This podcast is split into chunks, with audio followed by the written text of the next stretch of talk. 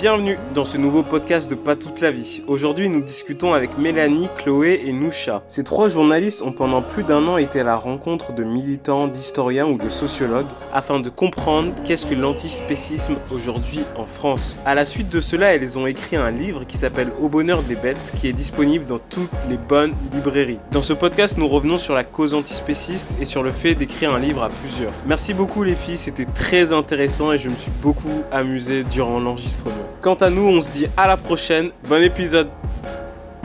Salut les filles, Salut. Salut, ça va?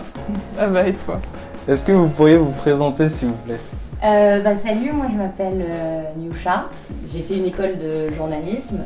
Euh, je viens d'être diplômée. Félicitations. Merci beaucoup. Et euh, j'écris un livre avec mes deux consoeurs, euh, Chloé et Mélanie. Bah moi c'est Chloé, moi euh, j'ai fait la même école que Nusha et Mélanie. Et donc euh, je viens aussi de finir euh, mon école, voilà. Et du coup, je suis Mélanie, j'ai 25 ans et pareil, du coup, on a fait toutes les trois la même école, donc l'IFP. Et euh, on écrit ce livre depuis à peu près un an, Un peu plus d'un an. un peu plus d'un an maintenant. C'est ça. Et euh, voilà. Et c'est quoi le titre du, du livre? Alors le titre c'est euh, Fermons les élevages, ouvrons les consciences, euh, comment les antispécistes veulent changer la société. Euh, donc voilà, c'est sur l'antispécisme, le militantisme antispéciste en France aujourd'hui. Et ça vous a plu de l'écrire ou pas? Oui, on est, on est toujours en train de l'écrire. hein. On est dans la phase terminale de la rédaction. Mhm. Mais euh, oui, ça, ça nous a beaucoup plu. Je pense qu'on a appris euh, beaucoup de choses. Mais on aura l'occasion d'en reparler. D'en discuter. Ouais. C'était comment le- l'école de, de journalisme avant d'aller dans le vif du sujet? Ça vous a plu? De faire l'école Ouais Bah il y a bah. des avantages et des inconvénients, mais euh, c'était c'était pas mal, surtout de belles rencontres, moi, je pense, surtout. Plus que les cours. Oui, c'est en fait, je pense que c'est un peu euh, une case euh, obligée aujourd'hui. Si, si tu veux être journaliste aujourd'hui, euh, heureusement ou malheureusement, il il faut que tu fasses une école. Après, pour bon, les stages aussi, Surtout pour les stages. pour rentrer dans le métier à ce Ouais. moment-là. Mais après, c'est assez formateur. Enfin, les, les cours pratiques sont Mhm. hyper formateurs. Après, il y a beaucoup de cours qui parfois ne Qui nous semble pas forcément. euh, hyper utiles ou pertinents. Voilà. quoi. Après, je pense que c'est c'est C'est- important aussi d'avoir certains cours euh, d'histoire du journalisme, de sociologie du journalisme. Oui, oui, oui.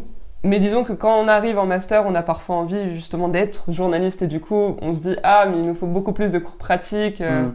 Voilà, on est un peu impatient. Quoi. Voilà, c'est plus de l'impatience. Je pense que euh, après bon, ça dépend des cours. Il y a des cours très bien, il y a des cours moins bien, mais je pense que c'est dans toutes les écoles pareil. Et c'était votre rêve à tout- toutes les trois? Enfin, vous vous êtes pas retrouvés là euh, Par hasard, non. ouais. Non, je Non. dirais pas que c'était un rêve non plus. Ouais. Mais, euh, Non mais Non, mais t'as le droit, t'as le droit. moi non plus. Hein. Enfin, pour Non, moi, moi, c'était un rêve.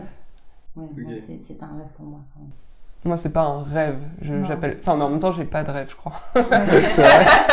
J'ai Non, des objectifs, mais- j'ai pas de rêve. Mais c'est bien Non, aussi d'être euh, déterminé euh, comme ça. L'adolescence, euh, pendant l'adolescence, parfois, t'as, tu vois, t'as un métier de rêve. euh, Mhm. Moi, c'était un, métier de rêve, oui. moi c'était plutôt pourquoi pas. Ça me tente bien, mais. Allons-y, on, on voilà. verra. Si je le fais pas, je ferai autre chose. Ouais, moi c'était plus. C'est euh. C'est un métier que je voulais faire, euh, mais pas à tout prix. T'aurais fait quoi si, si t'avais pas été. euh, Je, je- Là. prof des écoles. J'aime bien les enfants. J'aime bien l'apprentissage et l'éducation. Ça n'a rien à voir. Moi, j'ai hésité entre les deux, hein, donc ça, Mm. finalement, je suis là. On va te retrouver. ça me plaît bien. Et vous aviez prévu d'écrire un livre un jour dans vos vies Ça, c'est un rêve d'enfant, par contre. Ah si, j'ai Ça, des c'est un rêve. Ouais, ok, on voilà. touche. Ah, mais finalement, Ah, t'en ah, as. moi aussi, moi aussi. Non, si, c'est vrai. Mais, Mais, pas euh, forcément un livre journalistique pour le coup. Enfin, C'était plus. Toi, toi Chloé, c'était plus voulais. un roman, un ouais, truc comme ouais, ça Bah, c'est toujours un, un rêve ou un projet euh, Mm. Ouais. le futur plus ou moins. euh. Donc, si Ouais, des, éditeurs Mais- nous entendent, euh, même s'il y en aura. Mais moi, c'était un rêve aussi, mais que je ne m'avouais pas, parce que je pensais euh, jamais euh, écrire un livre euh, dans ma vie, et surtout pas euh, si tôt. Ouais, enfin, si tôt. euh, Surtout donc pas si quand tôt. même, euh, ouais.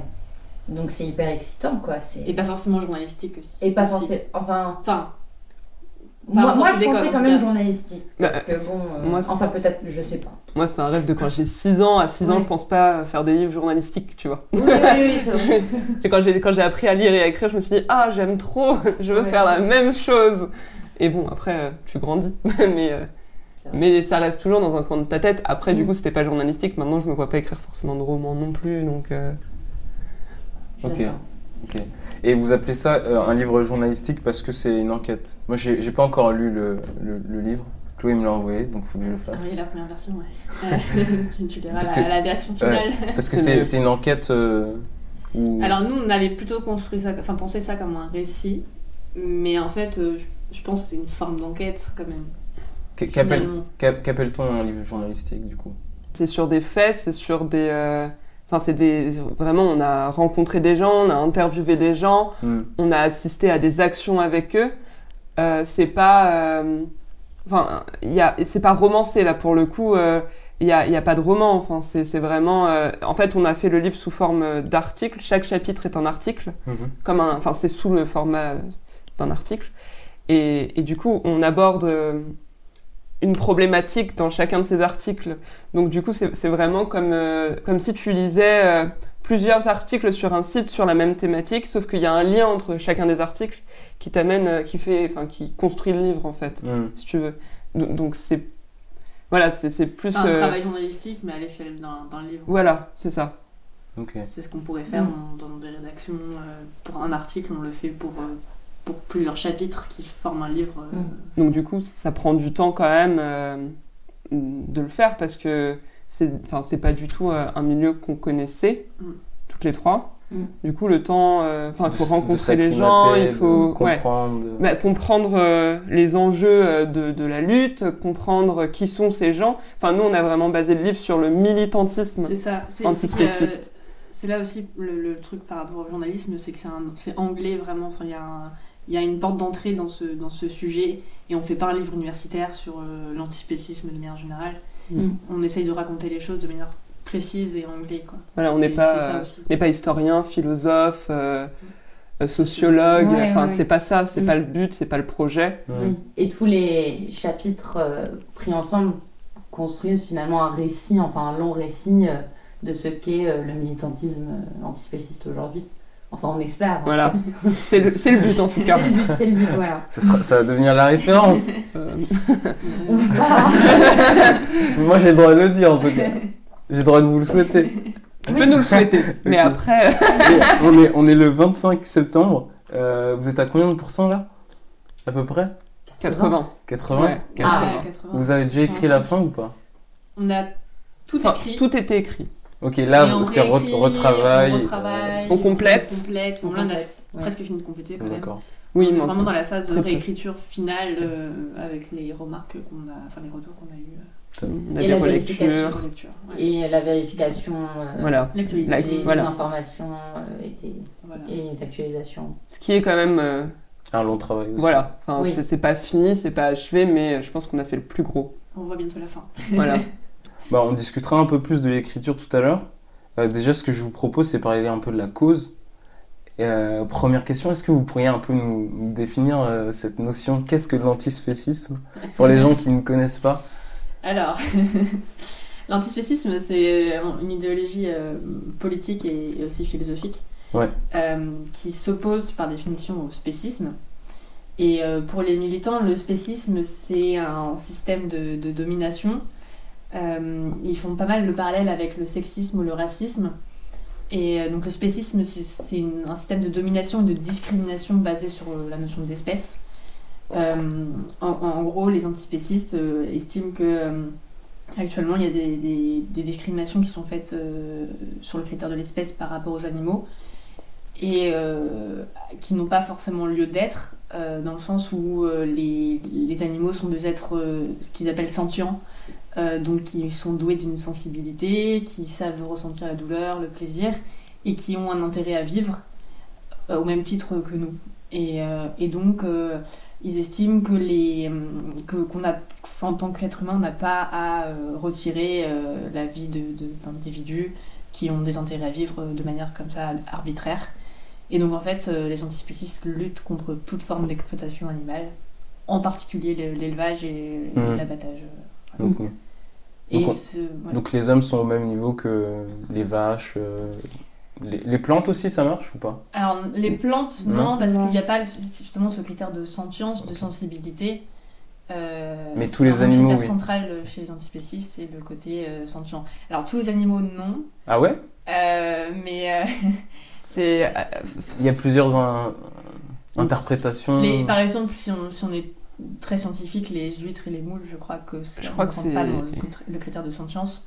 Ouais. Euh, mais, euh, Mais en fait, euh, c'est ouais, autant généraliser parce qu'en Ouais. fait, tu- c'est difficile à définir ils si se tu rencontrent dis. euh, aussi euh, l'exploitation de, des moules et. Bah, du coup, si. Enfin, euh, c'est ils élargissent. de leur, de leur- de leur combat, mais je pense Voilà. qu'effectivement, il y a une réflexion autour de, de tout ça. Ouais. Et puis, il y a une manière aussi de, de simplifier, enfin, simplifier le, le, le propos en disant que- qu'ils sont contre Ouais, toutes les formes d'exploitation que- animale. Euh, après, il n'y a, a pas de manifestation euh, contre l'élevage de- d'huîtres ou de, de moules. Enfin, j'en ai- Mm. on n'en a pas vu, mais, euh, des actions. mais voilà, c'est... Parce que au final, le- la suite logique après euh, l'antispécisme, c'est être euh, vegan, non? Bah, en fait, le, C'est même avant, véganisme, c'est le, le pendant, enfin, c'est le, Mm. le côté consommation et mode de vie. Hmm. Mm. on peut être vegan sans être antispéciste. Et en général, quand on est antispéciste, on est vegan parce qu'on met en. On dirait une, euh, une question de maths. euh, Oui, oui, oui, d'équivalence. c'est vrai, parce que ça, c'est, une- c'est un bon parallélisme en fait, parce que c'est ça quoi. C'est comme tu dis, euh, en fait, c'est un mode de consommation, euh, alors que l'antispécisme, c'est, Une façon de penser. C'est une façon de penser, c'est très politique. C'est, une façon de voir le monde. Mm. C'est pas juste Voilà. tu changes ce qu'il y a dans ton assiette et la façon dont tu t'habilles. C'est vraiment euh, Tu veux tu changer. veux les changer le monde et euh, que, que, le, que les personnes pensent comme toi. Enfin, Mm. euh, Ah oui, il y a une notion euh, d'évangélisation euh, un peu. Oui. bah, enfin Ah, le but quand attends, même, c'est de te convaincre. euh, Non, mais moi, je, moi, j'ai trouvé qu'effectivement, il y avait une notion d'évangélisation. Mais Euh, dans une quel sorte de prosélytisme un peu. Euh, bah, je trouve que par Oui, rapport à des mouvements euh, religieux, il y a, il y a- moi je trouve qu'il y a des parallèles à faire. Mais Vous abordez ça dans, dans le livre Non, non, Non. non, non. euh, c'est pas l'angle. C'est pas l'angle, mais moi, moi je trouve qu'il y a des parallèles effectivement. Donc, euh, Il y a une forme, pour moi aussi, il y a une forme de conversion un peu euh, mm. À la lutte, euh, Et mais quand, on est conver- quand on est jeune converti entre guillemets en antispécisme, on a envie vraiment de changer les choses et de faire, euh, Mm. d'informer un maximum de monde et ce, ce Mm. processus-là qui se fait. Mais pour moi, c'est vraiment, ouais. pardon, c'est par nature, euh, par définition, euh, ce qu'est en fait euh, le, le militantisme euh, ou la militance. Quoi. C'est- Ouais. Bah, généralement, quand tu penses quelque chose et que c'est T'as vraiment ancré euh, en toi, t'as as, envie que les gens voient le monde avec toi de la même façon, en fait. Tu peux pas. Oui. Je pense que eux, euh, pour eux, c'est c'est tellement. toutes les euh, causes, quoi. Ouais, c'est toutes les causes, en Mais, mais ce qui fait. est particulier à l'antispécisme, c'est souvent il y a une sorte de déclic. Mm. Les, les militants, on Mm. dirait qu'ils enfin, ils voient, enfin ils, Ils basculent, ils en basculent, fait. Il y a une sorte de déclic, ils, ils voient les choses telles qu'elles, enfin, telles qu'elles sont. euh, enfin, ils voient la réalité de l'élevage d'une autre manière. Et ce déclic-là fait que je trouve qu'il y a vraiment un peu un processus de, de conversion beaucoup plus fort que dans d'autres luttes, euh, Mm. dans d'autres militances. Oui, parce qu'il y a un, un- Une prise de conscience très forte. en Oui, une fait. prise de conscience très Genre, forte parce d'un que. coup, Ouais. arrive d'un coup. Enfin, Ou- bah, en fait, c'est un cheminement, quand même, souvent. Mm.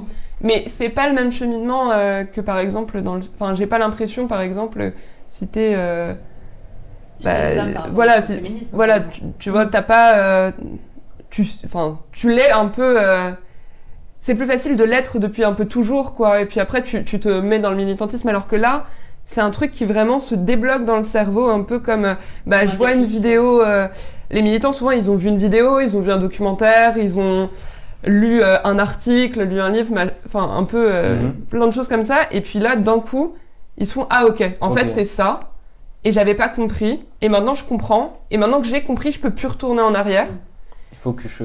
il faut que je il- enfin il faut que je m'engage en fait et Ouais. que et, et je souvent ils sont vraiment dans le truc de bah maintenant je sais en fait Mm. Euh, j'ai j'ai je vois ce qui se passe et je peux plus ne pas voir Ouais, Mm. fermer les yeux. voilà Mm. je peux plus fermer les yeux C'est ça.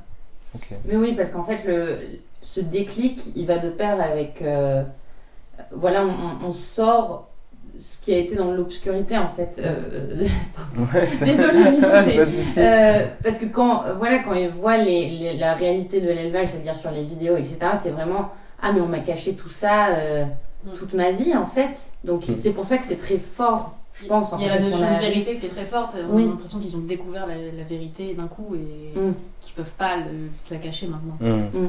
Et ce qui les pousse beaucoup à militer aussi. Et du coup, ils font le lien euh, entre voilà les animaux euh, doués de sensibilité qui- qu'ils ont vus euh, soit par eux-mêmes ou sur les vidéos et euh, la, la viande qu'il y a dans leur assiette. Quoi. Mm. Ce lien est, est fait et donc euh, il n'y a plus de retour en arrière en quelque sorte. Et est-ce que l'une de vous est, est végane ou végétarienne? Non. Non. Non, c'est vrai? Ah, trop marrant. Bah, flexi. Ouais. On réduit pas consommation de- de viande, mais Ouais. euh, Moi, j'achète pas de viande. Moi, j'achète mais- presque plus de viande. Mais, mais c'est vrai que. Mais après, euh, enfin, j'en mange On euh, a été quand même. amené à, à réfléchir quand même. euh, Ça vous a questionné cette, ouais. euh, Ouais, Ouais. je, je vous poserai la question tout Ah à l'heure, oui, vous m'expliquerez. Euh, du coup, pourquoi ce thème? Est-ce que vous pouvez nous expliquer un peu la, la genèse de ce projet? Eh ben, c'est un, un pur hasard de la vie. hein, C'est beau, hein. C'est beau les hasards. Euh, ce qui s'est passé, c'est que j'étais en, en stage l'année dernière euh, au Monde et j'ai couvert euh, euh, le procès de deux militants antispécistes euh, qui étaient donc en procès, qui avaient fait une action euh, avec une association qui s'appelle The 6-9 Life euh, à Paris, dans un, par rapport à une boucherie bio. Et, euh, et donc, euh, euh, j'ai assisté à ce procès, j'ai fait un compte rendu d'audience pour le, pour le Monde. Et en fait, donc j'ai partagé l'article sur mes réseaux. Et là, il y a Louise de Guillon-Matignon, qui est donc notre éditeur, qui euh, m'a proposé, enfin qui m'a contacté en me disant écoute, euh, j'ai un projet à te proposer. Est-ce que ça te tente d'écrire un livre sur l'antispécisme Et c'était assez improbable parce que je m'y attendais pas. Euh, Ouais. C'était mon premier article publié au Monde. Enfin, on s'attend pas à ce qu'on se propose d'écrire un livre. Et forcément, la proposition est assez flatteuse parce que tu te dis, bon, ça peut être tentant, euh, c'est un sujet qui peut être intéressant. Ouais. Donc, j'en ai discuté avec Musha qui était aussi en stage au Monde et avec Mélanie avec, avec qui j'avais déjà travaillé euh, l'année d'avant. Et, euh, et en fait, les filles étaient partantes pour le projet et donc on s'est dit, bah écoute, on, on peut le faire à trois parce que toute seule, je l'aurais pas fait. Lui, il, t'avait pas imposé d'être euh, trois sur le projet hein, c'est- Non, non, il m'a proposé C'est- à moi. Dans son idée, je pense que enfin, je pouvais le faire seul, mais euh, je Toi, me dis dit, pas euh, possible. Je me dis, c'est pas possible de faire ça tout seul. Enfin. Écrire un livre euh, sur un sujet aussi inconnu et qui me paraissait Pas- euh, particulier parce que je suis pas du tout dans les. J'étais pas du tout liée au, au militantisme. par, par rapport à la masse de travail ou par rapport au phénomène de l'imposteur? Un peu des deux Bah, un peu des deux. euh, J'étais, on finissait première, la première année d'école. euh, tu ne vas pas écrire un livre toute seule journalistique. euh, Mm. Enfin, tu te sens pas légitime non plus. Hmm. Après, on en a discuté toutes les trois. On, enfin, on s'est dit que ça pouvait être un, un projet effectivement euh, intéressant et on en a profité pour en faire notre projet de l'année avec, avec l'école. Et, et Louis a été très sympa et était partant pour qu'on le fasse à trois. Et donc voilà, on s'est lancé dans, dans l'aventure. Après, toutes les trois, on a une sensibilité sur les sujets société, enfin de société. Et ce qui, euh, voilà, ça nous a intéressé, mais on connaissait rien au sujet au début. Mm. Enfin, moi, la première fois que j'en ai entendu parler, c'était effectivement en couvrant le procès. Déjà, le terme, euh, enfin. Le terme était. Ouais, c'est c'est pas très connu, hein. Bah, je pense qu'on généralise beaucoup sur le véganisme. Ouais. Mm. Et il y a beaucoup de confusion en général euh, parce que les gens connaissent pas. Enfin, par exemple, euh, toutes les actions euh, que, que les antispécistes font, parfois tu, tu vois que c'est couvert euh, comme des actions euh, véganes. Alors moins maintenant, de moins en moins. euh, Maintenant, les termes antispécistes quand même est de plus en plus utilisés dans la presse. Mais euh, mais je pense que quand tu connais pas, euh, t'as juste l'impression que c'est des véganes en colère, Mm. comme Ouais. beaucoup de gens en fait. Ouais. Non mais C'est un peu un le cliché euh, de, de la personne euh, un peu euh, enfin en plus tu vois euh, dans ta tête c'est souvent les personnes qui ont été cassées des vitres euh, de, de boucher Enfin, on a de beaucoup entendu parler à ce moment-là aussi. voilà Mm. c'était le moment où euh, et, et en fait c'est pas que ça c'est beaucoup plus ré- enfin c'est c'est réfléchi c'est c'est c'est tout toute une façon de penser toute une façon d'agir enfin, Oui, ça pose des questions. Voilà, euh, c'est- c'est central, en fait. sociétales, euh, de consommation. et il pose des économique, Et il y a vraiment plein de- questions qui se ouais. posent. Oui, et puis il pose des questions, euh, enfin, il nous pose des questions à tous finalement de notre rapport aux animaux, de notre rapport Mm. à la viande. Même quand on n'est pas vegan et pas antispéciste, ça te questionne forcément. Hmm. Parce que j'avais posé la, la question à des, à des amis avant, avant de venir vous voir et ils, ils avaient dû euh, aller sur Wikipédia pour euh, voir la définition et moi aussi euh, le premier quoi. Donc c'est pour ça que je disais, je disais ça. Vous, vous étiez déjà informé sur le sujet avant? Je crois que vous avez un peu répondu. Bah, Mm. Chloé- Chloé, non, pas euh, trop. Pas spécialement. Je me suis Ouais. un peu renseignée quand j'ai dû suivre le, le procès pour Ouais. savoir ce que c'était. Un petit peu, mais à Ouais. part les vitrines caillassées Pas- dans bouffées, quoi. je n'avais pas entendu parler Ok. particulièrement. Toi, Moi, je voulais faire euh, mon projet journalistique de première année. Non, euh, non, non, pardon. C'était pas le projet journalistique, mais on devait faire un, un long format pour le web. Et je voulais le faire sur euh, le militantisme antispéciste parce que j'avais vu. Ah ouais, c'est vrai euh, Même nous, on ne savait pas. mais si, mais si, non. je, Non. je l'ai dit. Je te jure que non. Mais si, à Olivier Lambert, euh, j'avais. Ah, je m'en souviens ça. pas. Mais, Mais, mais si, mais quand on en a parlé au monde, bon bref, du coup. mais, euh, mais on en avait parlé au monde aussi, j'étais, ah, mais ça m'intéresse et tout. Comme, euh, mais... mais, mais je, enfin, à cette époque, je connaissais, enfin, je connaissais rien, j'avais lu euh, deux, trois articles euh, là-dessus, j'étais tombée sur genre de, pff, un collectif, je pensais qu'ils étaient deux, enfin, je, mais euh, j'ai, enfin, j'ai changé, euh, j'ai changé de, Ton de- fusil oui, voilà, de sujet, enfin. Hum.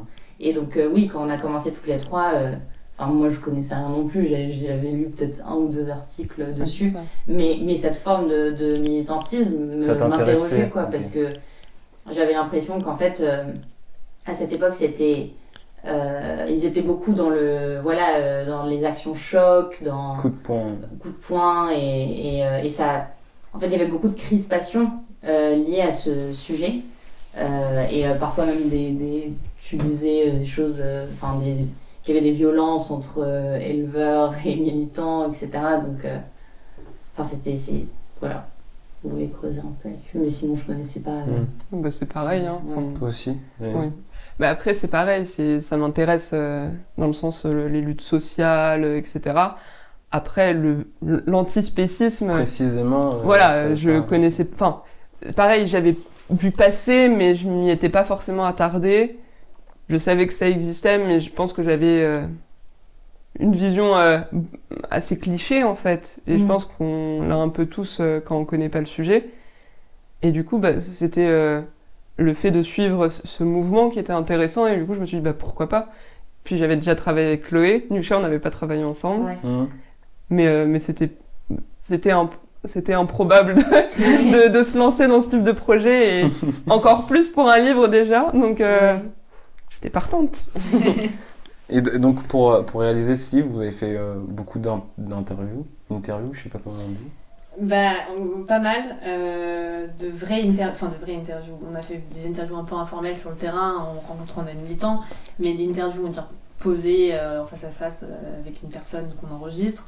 On a fait une vingtaine de militants. Ok. On a fait euh, six, euh, six experts. On a compté avant.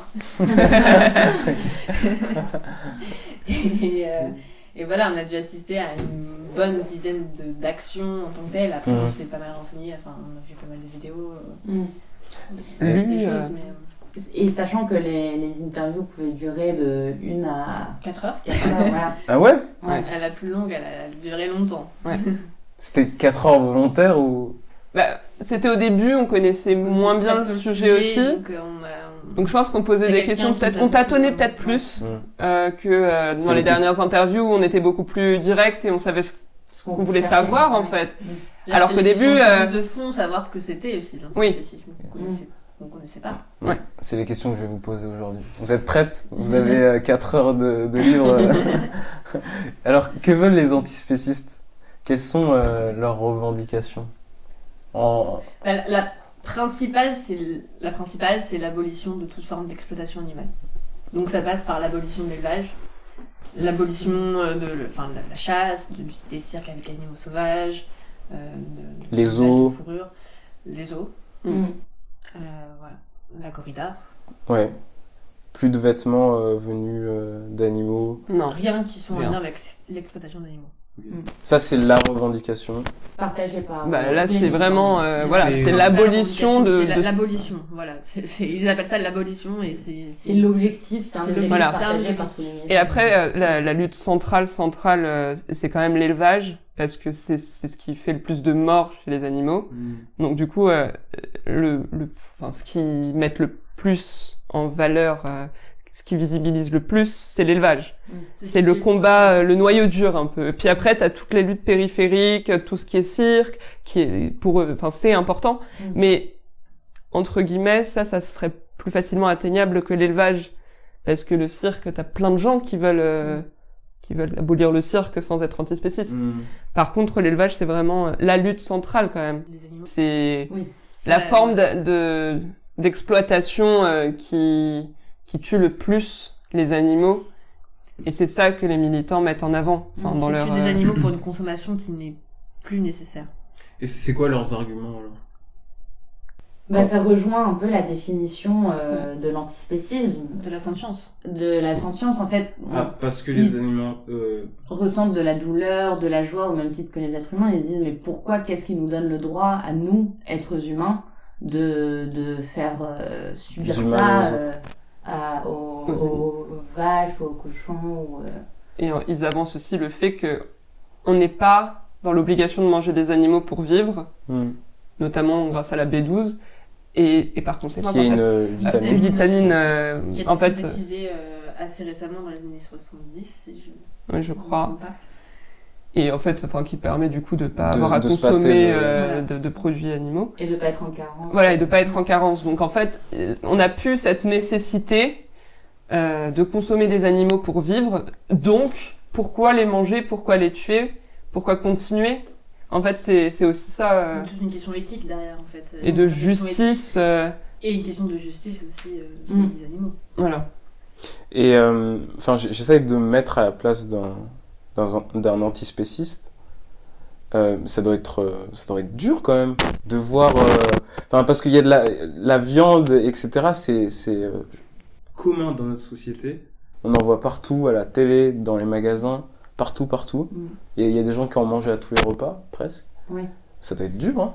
Bah, euh, tu mets le doigt sur euh, un, euh, une, une chose que nous aussi on a vraiment, euh, enfin, vécu à travers les militants, que on, on, on, voit qu'il y a beaucoup de souffrance en fait dans cette lutte, et on a même fait un chapitre en fait sur la souffrance euh, des militants parce que comme tu dis, oui, c'est c'est très dur pour eux euh, parce qu'ils se disent mais on, on part de loin en fait, il y a tant de choses à déconstruire Mm. euh, que pour beaucoup ça leur paraît insurmontable parce que il y a vraiment ce lien en fait qu'on que qu'on n'arrive pas à faire là, là je parle des militants hein, c'est pas moi qui parle euh, en tant que Mm. Nusha, mais euh, c'était bien, c'était bien. mais euh, mais euh, ils disent que euh, c'est limite impossible il y a une dissonance cognitive pour les gens entre euh, la, la, la viande qu'il y a dans leur assiette et euh, toute cette souffrance animale euh, qui existe. Mhm.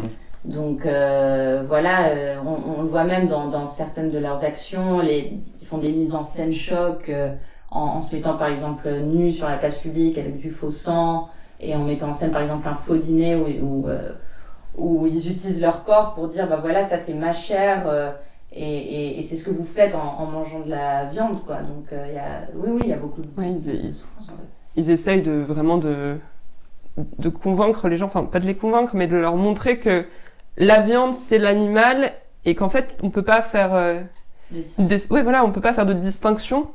Et c'est c'est un peu aussi euh, parce qu'ils se disent que si les personnes comprenaient que leur viande était l'animal, ils, ils pourraient changer. Ok. Mm. Il, il part du principe que euh, peut-être que les gens mangeaient, mangeraient moins de viande s'ils devaient euh, la Si. tuer euh, Bah. eux-mêmes.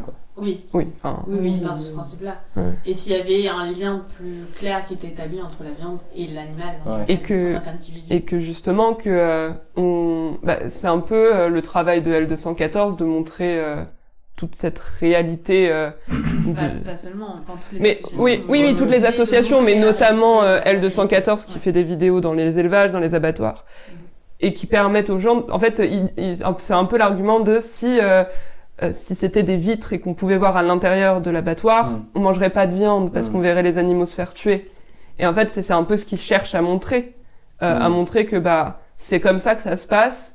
Et est-ce que toi, ça te fait réagir de voir comment ça se passe aussi? Mm.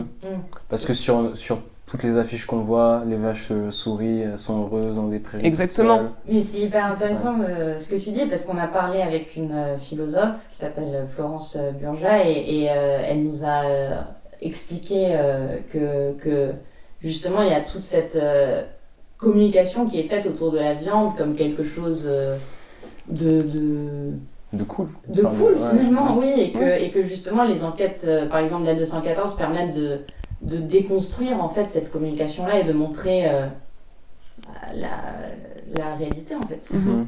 Oui, t'as l'impression que la c'est production. euh, Oui. que la vache elle est heureuse dans, dans, dans Dans son son champ, euh, ouais voilà, dans son pré, mm. Qui est euh, souvent faux quand même. Enfin, Bah, c'est la communication de la publicité. Voilà, enfin, c'est- il y a plus trop de petites fermes, enfin il y a pas autant de petites fermes qu'on aimerait le Mm. croire et, et les élevages c'est pas c'est souvent de l'élevage intensif. Enfin, je pense que il y a quand même euh, une différence entre ce qu'on peut penser et ce qui est et je pense que c'est ça aussi qu'ils essayent de souligner pour euh, pour convaincre les gens aussi. Vous avez un peu répondu à ça, mais vous vous définiriez comme spéciste, du coup, chacune. oui ou non Euh, oui. C'est pour Enfin, moi, prochaine question. réfléchi, moi, oui, je Ok. me considère comme ça. Tanoucha Moi, je pense que je suis. euh, je le suis malgré moi, en fait. Je. Oui, je le suis de fait, même si j'aimerais ne pas l'être. Ouais, Ouais. voilà. Je pense qu'on on peut être spéciste et pourtant euh, vouloir que la condition animale euh, s'améliore. Bien Ouais. sûr. C'est pour moi, c'est deux, enfin, c'est deux choses différentes. Ouais. Mais après, c'est aussi un- une des choses qui pointe euh, un peu du doigt, c'est euh, Oui. comment vouloir euh, le bien-être animal en sachant qu'on les bute, euh, qu'on les tue. Non, mais oui, voilà. qu'on les tue ça. juste après, en fait. Ouais. En fait, Donc, euh, c'est hyper hypocrite de tenir Voilà, un discours comme ça de la, de, du bien-être ou de la protection Alors. animale. euh, Après, c'est c'est aussi, euh, c'est ce qui permet aussi de faire avancer leur lutte dans un sens, mais ça peut pas être pour eux, ça peut pas être une fin. On peut pas se dire, euh, ok, bah les deux vaches, euh, elles vont dans le pré, mais après on les met à l'abattoir et on les mange. Enfin, Oui. nous on peut le penser, mais eux c'est c'est impossible pour eux ça. Par contre, euh, ils essayent d'améliorer, certains militants essayent d'améliorer cette condition animale en espérant que bah, au moins la vie qu'ils ont, euh, ces animaux, bah, Sera c'est un- apaisé. c'est moins pire pour eux. C'est vraiment moins Ouais, pire. C'est pas cette notion de mieux. Et, et toi, qu'est-ce que t'en penses, Mélanie? Je suis un peu comme Nusha. Pour, moi, je pourrais vivre dans un monde, euh, je pense, euh, en soi, euh, on mangerait pas d'animaux, ça me dérangerait pas.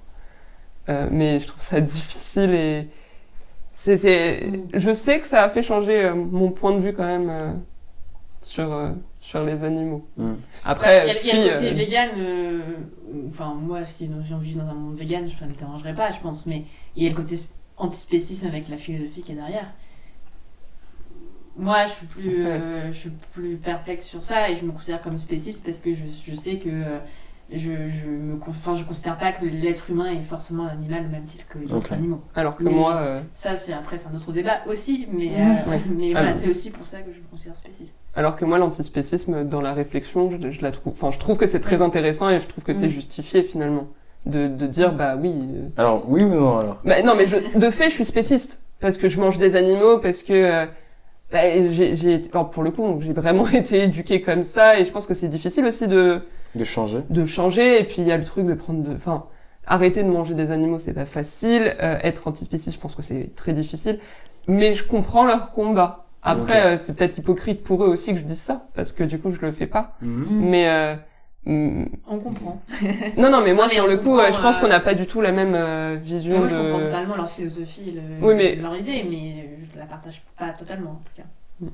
Du coup, j'ai une question pour les spécistes que nous sommes. euh, maintenant que c'est clair, euh, est-ce que est-ce qu'on manque d'empathie?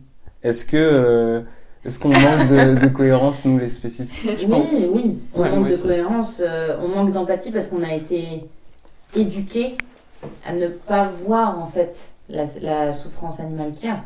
Mm. Je, je pense. On a, on a appris à déconnecter Mm. et à se dire bon bah euh, c'est normal euh, d'aller au supermarché et d'acheter son steak ou d'acheter euh, des produits laitiers euh, alors que quand, quand on sait comment c'est produit c'est quand même assez effrayant enfin il suffit de voir une de ces vidéos ou de rentrer dans un élevage euh, pour être effrayé en fait Mm. Enfin, Mais le, la, la chose aussi, c'est que, enfin, toute, toute la production animale n'est pas, euh, entre guillemets, euh, sale, quoi. Enfin, je veux dire, il y a, il y a des animaux qui sont, qui sont, qui sont mis en barquette, excusez-moi le terme, mais qui vivent une vie euh, plus ou moins paisible jusqu'à, jusqu'à leur mort. Ah, Mais c'est rare, finalement, quand même. Après, ça revient au... oui, au- à la question de la protection animale et du bien-être animal.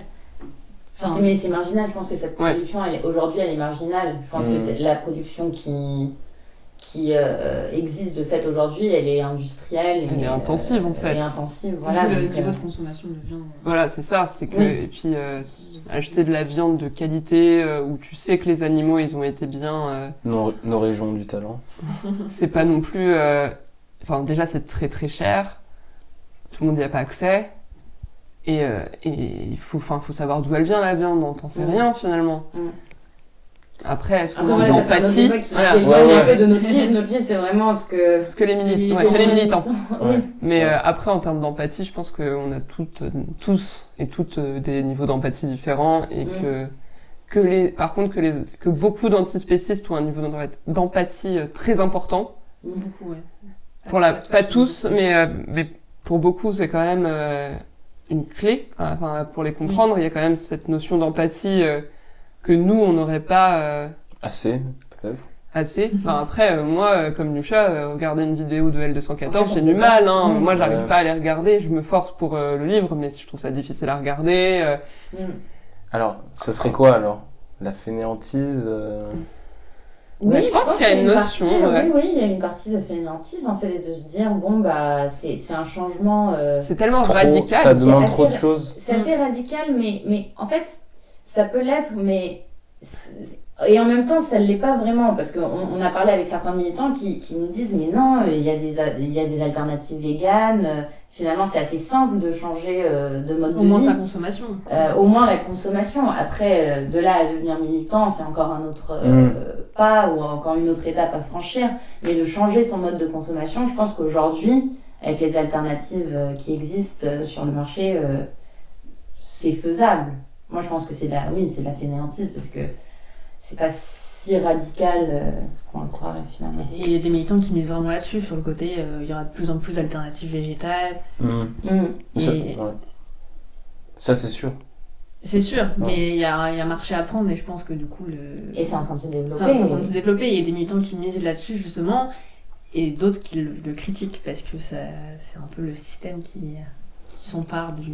Et, et toi, qu'est-ce Voilà. que que t'en penses, Chloé? T'as pas un peu, t'as pas dit ta... Sur l'empathie? Ouais, sur l'empathie, sur euh, le, le manque de cohérence. euh, Est-ce qu'on est bloqué? Euh. Est-ce que c'est le système qui nous, genre, qui nous bloque? Enfin, je sais... Qu'est-ce que t'en penses de... Euh, Sur l'empathie, Ouais. euh, bon, moi j'ai pas une empathie immense, euh, enfin je regarde des vidéos sans problème. Non, mais t'as le droit. hein. T'as le droit. Mais euh, voilà, non, non, je regarde les vidéos euh, plus facilement que les, que les filles. Euh, mais euh, après, sur le manque de cohérence, oui, je pense que, enfin, je, je rejoins ce que Moucha disait, je pense que des fois, on peut penser certaines choses qu'on met pas forcément en application et on est, on est de fait incohérent. Et les antispécistes jouent sur cette incohérence, cette dissonance en disant, bah, vous aimez votre chien, mais vous mangez, une- vous mangez un- un- une vache et Mm. finalement, enfin, c'est, c'est... Que- quelle est la chose. différence Ouais, entre ça. la vache et le chien? Ouais. Donc il y a forcément des incohérences, mais on- après, on- Ouais. l'être humain aussi est fait d'incohérences et les antispécistes ont des incohérences Mm. eux, au- eux aussi. C'est notre nature humaine, finalement. Mm. On part en philo, là que En fait, Ouais, je, vous- je, je, je vous demande ça parce que j'avais vu des interventions de d'Émeric Caron, vous voyez, Mm. euh, ouais, euh, chroniqueur sur, euh, qui était sur France 2. Et, euh, et, et- c'était assez intéressant son raisonnement et il parlait de, de ce manque de cohérence et de la considération qu'on peut avoir entre un, un chien et un cochon. Que Mm. délibérément on choisit que le chien il a plus de- d'importance que le cochon alors qu'au final Mm. ils sont, ils sont plus ou moins euh, Après, c'est la Ouais, proximité ils sont qu'on a plus avec ou les moins animaux. pareils. Ouais, mais Il disait que du, du coup, euh, en fait, euh, Oui, le on- cochon ressent aussi des choses Bien et, et euh, peut être aussi euh, affectif entre guillemets que, que le Mm. chien. Donc voilà. Donc euh, c'est pour ça que je voulais vous poser cette question. Ça m'amène à la prochaine question. Est-ce que c'est qui les grandes figures de de l'antispécisme L'antispécisme Ouais. Mais ça dépend. Euh, En France, quel, ou- euh, Je sais pas. Enfin, Enfin, les le grandes milieu figures. militant ou Et- les, ou les et- théoriciens, parce qu'en Je- fait, ça dépend Choisissez. du cercle qu'on choisit, justement. En France, là, les grandes, enfin, les principales figures, c'est surtout les fondateurs du L214, de Brigitte Gauthier et Sébastien Sac. Puis t'as les, les cahiers Qui- antispécistes quand même. Et L214 est Oui, une. C'est les plus connus. hein, Oui, oui. Si tu En fait, dans parles le milieu militant, oui, c'est Brigitte Gauthier et Même non, Sébastien pour le grand public aussi, c'est c'est les, Bah oui. les deux figures les, les Non, mais les, connues. les, les deux figures principales du, du militantisme en Militantisme. Oui, oui, mais aux yeux du monde, évidemment, mais après, il y a les théo- Voilà, c'est ça. théoriciens Après, les les académiciens qui existent depuis qui des décennies. depuis longtemps. Bah, de. de, de... Voilà. Alors, pour, pour le grand public, on va dire c'est Brigitte Gauthier et Sébastien Arzac de L214. Et euh, Je- je rajoute Emmerich. qui, euh, qui a fait beaucoup de plateaux télé et radio et qui est connu pour euh, ses interventions assez Solveig, comment allant. Solveig euh, porte-parole du collectif Boucherie euh, Abolition. Très bien. Mais ça, c'est vraiment euh, les militants qui sont connus, quoi. Mm. C'est Qui pas. sont, issus du- qui sont connus du grand public, qui, Voilà. ont, qui ont fait pas mal de, de plateaux télé Ouais. de radio, qui, Mm. qui ont connaissent, enfin, voilà, les gens les connaissent. Après, dans le, mi- le milieu militant en tant que tel, les grandes figures, euh, notamment euh, théoriques, ça va être euh, Peter Singer, qui est un, un philosophe euh, australien, qui a un peu fondé le, le terme d'antispécisme. Euh, mais ça va être euh, des, des gens comme euh, Yves Bonnardel, euh, euh. David Olivier, je crois. mm. Enfin voilà, enfin t'as as les théoriciens, t'as les et puis t'as les militants. Et après dans le milieu militant, ils ont chacun euh, des, des figures, Leur des- petite euh, voilà. Enfin, notoriété. Oui, ils se connaissent entre eux. Et donc euh, L214, on peut définir ça comme une association euh, antispéciste.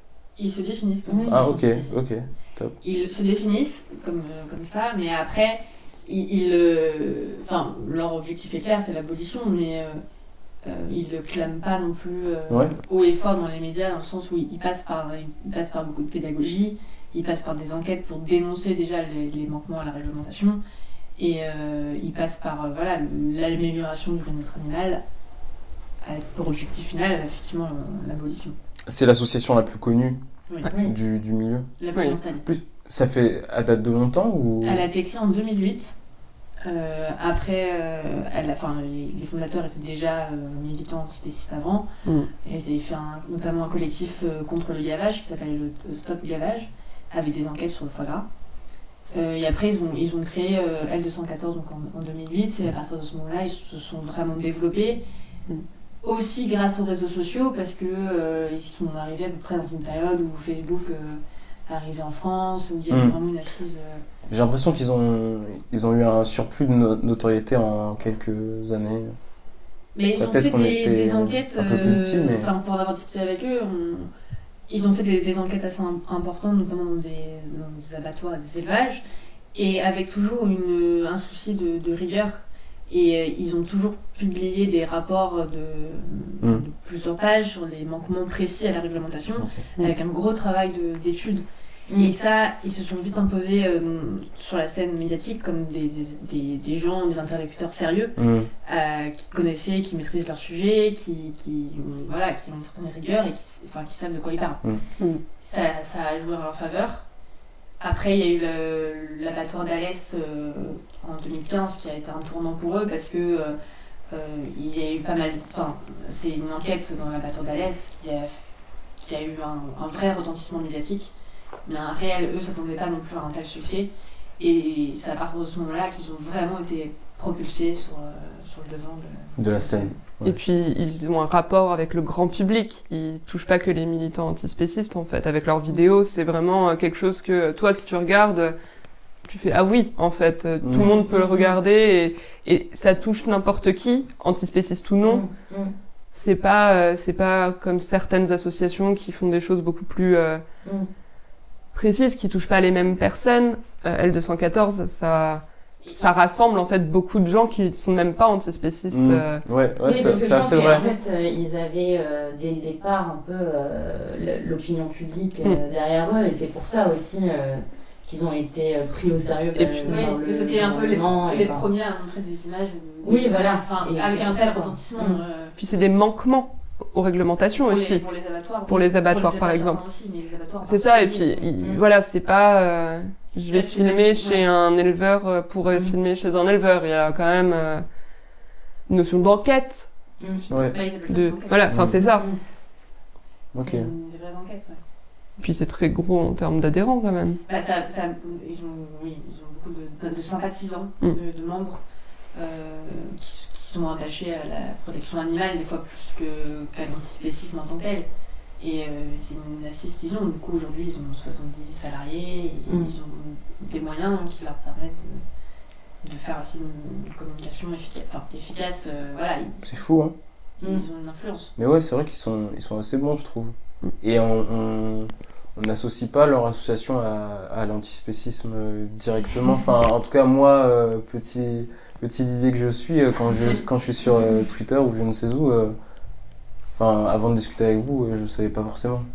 Mais parce que Bon, c'est marqué dans les statuts d'assaut, mais ils sont. Peut-être que j'ai pas été sur leur site, mais, mais en tout cas, leur vidéo, c'est le bien-être animal, quoi, et euh, les manquements, comme tu le dis. Ouais, c'est surtout ça. Et euh, L114 a aussi, en comparaison à d'autres associations qui sont clairement étiquetées comme antispécistes, a aussi un discours qui paraît plus raisonnable. Ouais, Ce qui fait que. Ça, on va en ils, parler après. paraissent, voilà, ils paraissent moins, moins méchants, Moins moins, moins extrêmes. radicaux et moins extrêmes, effectivement, que d'autres assos. euh, et donc, ils, voilà.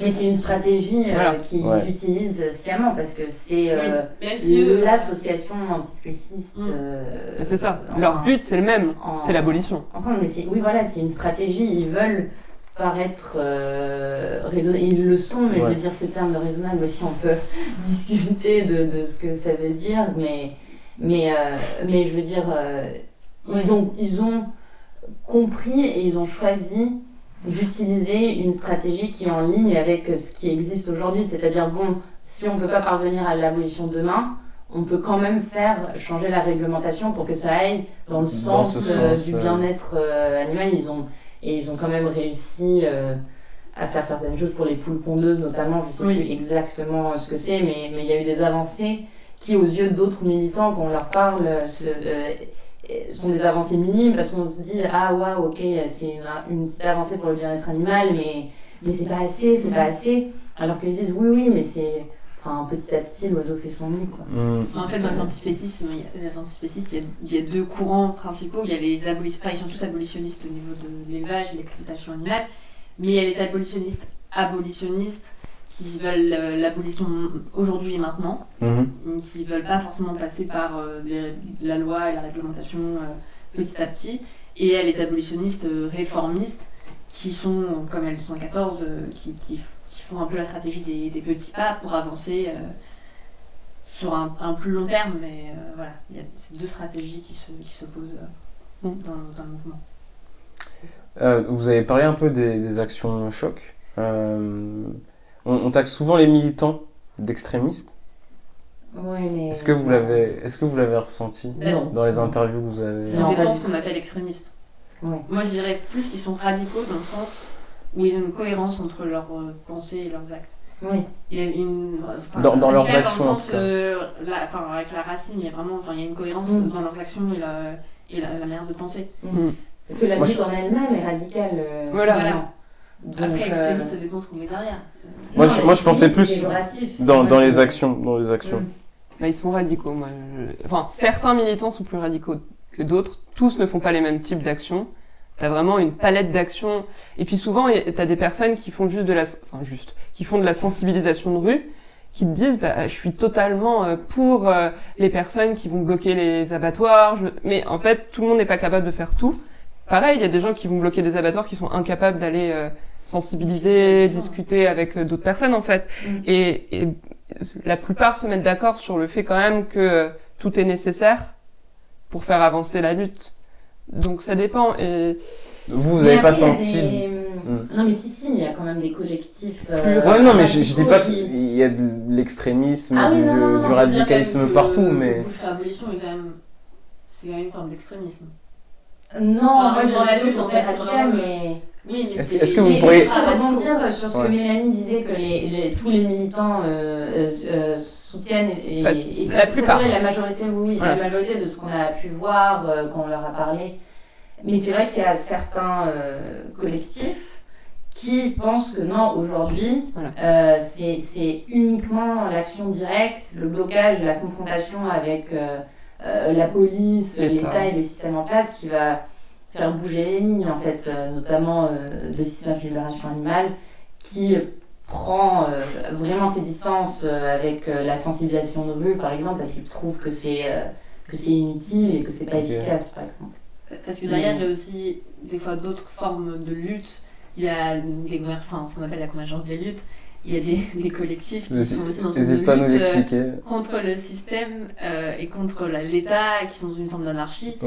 Et donc, pour certains collectifs, comme le système de libération animale, enfin, ce que fait euh, L114 ou 269 Life, ça rentre dans le. ça fait un peu le jeu du système. Voilà. Il y a un peu cette notion, euh, voilà. Pour- pourquoi, pourquoi 269 C'est c'est marrant, ça, me- ça- 269, Libération Animale Ah ça? oui, en Ah fait, oui, ça- c'est ça- ça me- 269, euh, Ah, mais, il- mais, Mais tout le monde dit- Ouais, tout de- le monde dit le 69. C'est Il y a, rigolo, deux, il y a ça me- 269 Libération Animale et 269 Life. Bah, 269, c'est le, le numéro de- d'identification du premier veau qui a été euh, libéré en, en Israël. On a la date euh, Enfin, pour- pourquoi Euh, ce veau euh, Non? Non, J'ai plus c'est- la euh, date. Ok. Non, mais, enfin, de- initialement, c'est 269 Life, qui, enfin, c'est un mouvement en Israël qui s'est un peu importé dans plusieurs pays, dont la France. Et en France, il y a une scission qui fait qu'il y a 269 Life maintenant et 269 Libération Animale, qui est euh, le collectif anarchiste. Ça a dont été on a parlé, séparé, euh, euh, Ouais. de- Le, le collectif euh, a été créé, en, enfin 269 Life a, a été créé en 2012 en Israël. Euh, et donc, Ah, ça c'est- son après, nom euh, attribué à un veau sauvé des abattoirs. Ok. Et après, euh, la, la branche française a été créée en 2015. C'est rigolo, c'est après euh, L214. Mm. Mais que- quand vous le dites, je sais pas pourquoi ça me fait penser à un morceau de rap. euh, ça n'a rien à voir. Mais... 269 Libération Animale. Je sais pas pourquoi, mais. enfin bon. Euh, du coup, on, on- on enchaîne. euh, Est-ce que vous pensez que les mentalités changent? Là, là, récemment, il y, a eu, il y a eu pas mal de, de communication autour du référendum pour les animaux. Je, je sais pas si vous pouviez nous l'expliquer. Moi, je Non sais pas si je pourrais m'exprimer Ouais, là-dessus. ok. euh, Non Je suis pas assez documentée pour, euh, pour avoir un avis éclairé. Sur le, euh, ce référendum-là Ouais. ou- Ah non, sur le, sur le, si les mentalités changent. Bah, je pense que les mentalités changent quand même. Parce que quand on en parle avec les militants, euh, on voit quand même une certaine évolution, euh, euh, notamment les militants qui font de la sensibilisation de rue depuis des années. Et je pense que même Brigitte Gauthier et Sébastien Sac le voient. Euh, L'opinion publique, de manière générale, est beaucoup plus euh, favorable aux, idées de- liées à la protection animale, au bien-être animal. Euh, les, voilà, on le voit, les pétitions qui sont signées pour euh, enfin, de la 214 sur euh, abolir, euh, abolir l'élevage ou euh, abolir euh, certaines formes d'abattage notamment. Enfin, ça, ça, a une résonance euh, réelle et et a des, des militants qui nous disent oui, on voit dans, comportement des gens avec qui on discute, ils sont beaucoup plus ouverts. Mm. Et moi, de ce que j'ai vu en assistant à une action notamment de sensibilisation de rue qui s'appelle le, le Cube, euh, les, les gens qui s'arrêtent et qui discutent avec les militants ont une certaine ouverture d'esprit et une bienveillance. Et ils, ils sont souvent d'accord en disant oui, il faudrait qu'on qu'on diminue notre consommation de viande. Je pense qu'il y a une prise de conscience à ce niveau-là, Hmm. Mais au niveau effectivement consommation et, et qui n'est pas forcément lié à, à la philosophie antispéciste, mais qui est aussi lié au- à, aux notions euh, enfin, de l'environnement, du réchauffement climatique et des problématiques de santé. Mm. Je pense que les gens réfléchissent à ça aussi. Mais je pense que c'est pas euh, que l'opinion publique est plutôt favorable à, à des avancées euh, en termes de bien-être réellement. Euh, Il y a beaucoup de gens qui sont contre la chasse, contre le cirque, contre les zoos, etc. Peu sont antispécistes. Après, est-ce que ça fait avancer euh, la cause animale en général? Oui. Est-ce que ça fait avancer la lutte antispéciste qui va vers l'abolition? Je sais pas. Je pense que c'est là la nuance. euh, Et euh, petite question, euh, du coup, le concept d'animal de compagnie pour c'est dépassé?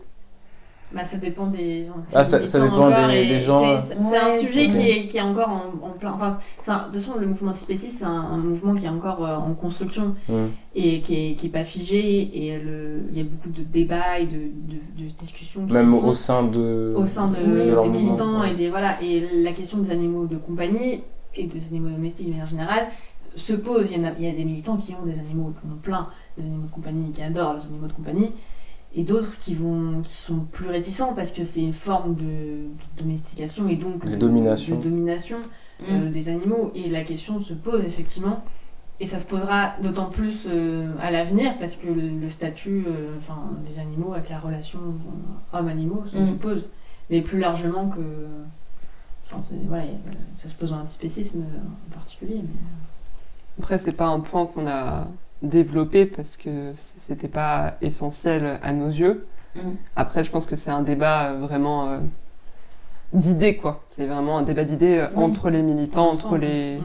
Quel rapport on veut avoir euh, aux animaux. aux euh, animaux? Parce que ça reste à redéfinir, effectivement, si on parvient à l'abolition. euh, Puis tous les militants. jour, euh, Puis après, on revient dans les catégorisations. Il y a les animaux domestiques qui, sont, qui ont toujours vécu, entre guillemets, avec l'homme. Enfin, euh, typiquement, les chats et les chiens. Mais, euh, et après, les animaux d'élevage qui sont élevés dans un but d'être tués.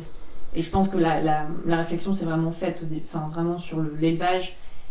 Il y a plein de militants qui pensent pas euh, aux animaux domestiques. Enfin, qui n'ont pas forcément une réflexion dessus non plus. Parce que c'est pas le plus urgent, je pense Ouais. aussi pour eux. Et qu'ils que- voient peut-être pas le mal aussi non plus, parce qu'ils s'occupent bien de leurs animaux. Oui, bien sûr. voient pas le, le problème non plus. Et Mais puis c'est une de question qui tout- se pose dans le milieu. Enfin, de toute façon, c'est pareil. Si, on, si les militants arrivent à l'abolition, qu'est-ce qu'on fait des vaches Est-ce que maintenant les vaches, elles peuvent euh, vivre leur vie seules comme ça Je suis pas sûre. Non, mais enfin, Après, si on arrive à serait- l'abolition, euh, il y aura plus de, enfin, il y aura, il y aura plus de, il y aura moins de vaches. Oui, bien sûr. Il y a des espèces Voilà. qui, euh, Qui vont vont disparaître. même disparaître. oui. voilà, ouais c'est ça. Parce qu'il y a des, enfin, les espèces d'éleva- d'élevage, c'est des espèces qui ont été, euh, qui ont été modifiées génétiquement par l'homme en Mm. vue de d'être dans une, D'être Voilà. Mm. rentabilité, une Mm. productivité maximale. Ce serait marrant de d'imaginer ça dans un film ou j'imagine Bah, le monde a fait une vidéo euh, Ouais, sur euh, qu'est-ce que serait un, un monde euh, sans viande. vegan euh, Ouais. totalement. ouais. Et euh, bah, il y aurait- il y, aurait beaucoup d'espèces euh, qui disparaîtraient. Enfin, les espèces euh, d'élevage, euh, la plupart euh, n'existeraient plus. Est-ce que- est-ce qu'il y a des choses qui vous ont surpris, qui vous ont étonné en, en discutant avec tous ces gens, en, en, en enquêtant euh, sur ce sujet? Non, mais je trouve que le côté vraiment euh, pensée construite, euh, enfin, c'est quelque chose qu'on peut ne pas voir au, au début. Tu, on peut se dire c'est des véganes extrémistes qui vont casser des boucheries et qui sont contre la viande. Et en fait, il y a vraiment une, une pensée philosophique derrière, et une- Mm. un raisonnement. Et, Mm. et ça, on le voit pas tout de suite. Et en fait, euh, euh, je, je pense que là, on peut raconter la libération, euh, enfin, les libérations animales. Ah oui, Parce que. Parce que Ouais, vraiment. Non, avant, avant ça, euh, si, les choses qui ont. Il y a un, un- un truc qui m'est venu à l'esprit. euh, surtout, en fait, la diversité des Ah oui. profils euh, des militants. On a rencontré des, des, des personnes euh, âgées, mais des personnes aussi très jeunes, des personnes de, de, de tout milieu social. euh, enfin, Oui. d'après ce qu'on a lu, nous, nous, notre bouquin n'est pas non plus à visée sociologique. On va pas. euh, voilà, essayer de d'apporter des réponses euh, générales, de, de- mais, mais de, de ce qu'on a vu, euh, il y a vraiment en fait une diversité euh, dans, les, dans les profils et qui, moi, m'a beaucoup euh, marqué. Et, et c'était hyper intéressant d'un jour euh, interviewer une jeune euh, de, de 17 ans. euh, et un autre jour euh, de, de parler à une, une mère de famille qui place la lutte euh, même avant ses enfants quoi. Ah ouais? Ouais ouais ouais. Oui oui. C'est la après, société euh, qui se trouve là-dedans. Après, effectivement, il y a une diversité sociale aussi qui, qui Oui. transparaît. Et il y étant a pas donné d'études qu'ils sont peu sociologiques, nombreux euh, en fait, euh, ça, ça, c'est quand même frappant de voir. euh, On peut pas tirer de conclusion totalement. Mm. On peut, il y a des, voilà, on peut voir des choses, mais on n'a pas de données euh, Mm. précises. Et toi, Mélanie Est-ce qu'il y a quelque chose qui t'a étonné, Bah, je pense qui t'a- que tu as envie de partager avec nous? Non, mais principalement les mêmes choses que les filles. Euh, Non, enfin pas, pas plus que ça. euh, Je pense que oui, euh, j'ai été surprise de de, de leur. Enfin, je connaissais pas assez leurs revendications, donc forcément, je me suis dit ah oui, en fait, euh, c'est quelque chose de hyper intéressant et j'ai- j'ai- en fait, j'avais pas réfléchi à tout ça et ils m'ont fait réfléchir à ça. Et je, voilà, oui, s'il y a un truc qui m'a surprise, j'ai changé euh, de perspective et je pensais pas changer. Ah ouais? Bah, euh, je pense que moi, euh, leur vision des choses a apporté euh, des réflexions personnelles sur euh, sur ce sujet. J'a- J'avais pas réfléchi à ce sujet et Oui. m'ont fait réfléchir à ce sujet et je trouve que ça c'est génial. T'es devenu une personne meilleure. Bah, meilleur, je sais pas, mais en tout cas, euh, non, mais j'ai- c'est des questions que je m'étais pas forcément euh, totalement posées, euh, Oui, qui pareil. étaient euh, Mm. très, Oui. c'était pas mon quotidien, c'était pas euh, les animaux, j'en ai pas, euh, j'en ai Mm. jamais eu, je les côtoie pas, et du coup, c'était pas une question. Et en fait, je me suis rendu compte que ça devait être une question, peu importe ce que moi j'en pense, c'est une question qui doit être posée euh, à tous et à toutes, et qui doit, euh, je, je pense que c'est c'est un- une chose qu'on doit euh, on doit s'emparer de cette question parce qu'elle est essentielle euh, Mm. dans la société en Mm. fait qu'on est en train de construire et qu'on veut construire et Mm. comment on veut faire avancer les choses sur même tous Mm. les autres pendant Parce qu'elle elle touche tous les, tous les pans de la société. Enfin, Voilà, c'est ça. De la société, enfin, économique, so- so- social, euh, politique, euh, voilà c'est ça culturel, enfin, vraiment énormément de choses. Donc ça remet vraiment en question beaucoup, beaucoup de choses. voilà Hmm. Ouais, c'est bien, t'as répondu à, à ma prochaine question. C'était euh, est-ce que ça vous a fait changer euh, d'avis euh, personnellement euh, Moi, je pense que ça m'a fait changer euh, d'avis Vous pouvez personnellement. dire non. Hein. Non, non, mais moi, je, je pense, enfin, à plusieurs reprises, euh, pendant la rédaction ou quand, ou quand je relisais euh, les interviews, bah, j'étais assez bouleversée par euh, différents récits et, et j'apercevais que je me disais, non, mais c'est bon là, c'est bon là, moi, je, je vais devenir végane maintenant. Ouais. Euh, et, euh, et, et, je, et je la vois en fait maintenant, ce- cette dichotomie en moi-même, que j'ai envie, j'ai cette envie de le devenir, mais je ne peux pas. Il y a, il y a comme un, un blocage, et, et c'est terrible quoi, mais, mais j'espère honnêtement, jour. j'espère un jour euh, y parvenir parce que c'est vraiment euh, une question que je me, me pose Mm. et j'ai envie. Moi j'ai envie de, C'est le déclic dont parlait Mélanie. non mais début, non je pense qu'il y a aussi euh, ce truc euh, Ouais. de cheminement intellectuel qui fait que enfin je pense que Nusha et moi on a un peu euh, pas la même vision du monde mais euh, on a quand même des on pense le monde un peu de la même façon et je Mm. pense que dans notre façon de penser le monde finalement l'antispécisme c'est une pierre de plus à apporter Oui. et, et du coup euh, forcément non mais je pense que Oui, c'est ça pense. Et- oui. et, et, je pense que du coup on se dit mais mais merde euh, en fait j'avais pas vu tout ça oui. forcément euh, dans nos envies de justice et de enfin notre façon de penser en général euh, on se dit ah bah en fait si ça c'est c'est aussi une question qui est essentielle pourquoi euh, moi je le suis pas? Et quand j'écoute les gens euh, me parler je me dis mais, mais c'est évident que, que- Mm. Ils ont raison. pas enfin pas forcément ils ont raison parce que je suis pas euh, touchée de la même façon par tous les militants et par toutes les façons de penser euh, parce que tous apportent euh, une façon de voir le monde aussi différente Mm. même s'ils ont un point commun mais euh, Ça pousse à la réflexion. mais ça pousse à la réflexion et tu te dis bah ouais en fait euh, sur certains points euh, je pourrais euh, avancer vers enfin Ouais. cheminer vers ça après il y a des choses qui font que je chemine pas et euh, et j'ai mes raisons et je pense qu'on a tous euh, voilà après euh, bah, par exemple moi j'achète plus pratiquement plus de viande c'est pas Mm. pour rien c'est parce que bah j'ai j'ai fait ah oui ok je enfin moi quand j'achète mon ma viande maintenant je me dis c'est un animal le, le, le steak là Oui, tu vois oui, oui, oui. je me le disais pas avant. Enfin, on va pas se mentir, je me le disais pas avant. Maintenant, je me le dis. Mm. Je l'achète pas, notamment pour ça. Je, je, quand je mange chez mes parents, au restaurant, oui, je mange, enfin, je mange de la viande. Mm. J'en mange beaucoup moins chez moi. Quand j'ai la possibilité Mm. de pas en cuisiner, j'en cuisine pas. Et moi, je voudrais faire remarquer euh, une chose aussi. Mm. Moi, ce qui m'a euh, fait réfléchir et ce qui m'a mis sur Le chemin chemin. du changement, Mm. euh, c'est- surtout en fait euh, les, les, les témoignages d'êtres humains. C'est pas forcément parce que euh, j'ai vu un, un animal qui m'a ému, en Ouais. fait. Et je pense que c'est intéressant ça aussi de se dire que c'est les témoignages et les arguments des, des militants qu'on a rencontrés euh, qui euh, m'ont fait réfléchir ou qui m'ont ému. Après, bon, on a eu l'occasion de voir aussi euh, d'autres espèces, enfin des, des lapins ou même sur les vidéos, c'est quand même euh, frappant. Euh, mais euh, mais c'était surtout les, les témoignages, en fait, euh, l'aspect euh, choses. Mais on s'est posé pas mal de questions là-dessus aussi sur la distance qu'on devait avoir avec nos sources, Mm. qui étaient majoritairement des militants. On s'est dit, mais ah, on, on- on blaguait au début, on se disait, ah, bah, ils vont tous nous, conver- nous convertir. Est-ce qu'il faut qu'on prenne nos distances, même journalistiquement, comment, comment on gère ce dilemme Mais moi, en fin de compte, je me dis, c'est pas.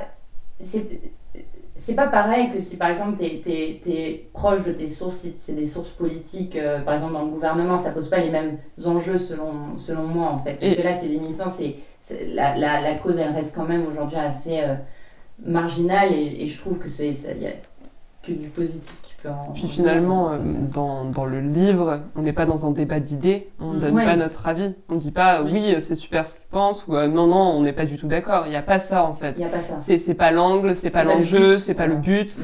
Euh, on n'est vraiment pas dans ça. Après, c'est c'est vraiment des réflexions personnelles que oui qu'on là a on se chacune. livre sur nos réflexions personnelles Et c'est on- toutes les travail, trois, c'est euh, on, Mm. on pense pas exactement de la même façon. Enfin, Chloé. euh, ce qui est très sain en fait Et c'est très Euh, bien même pour ouais. euh, Ouais. c'est bien et autant pour le livre que pour euh, bah, nos conversations personnelles sur le sujet. Enfin c'est Ouais. cool qu'en fait euh, bah toi tu peux changer, d'autres non.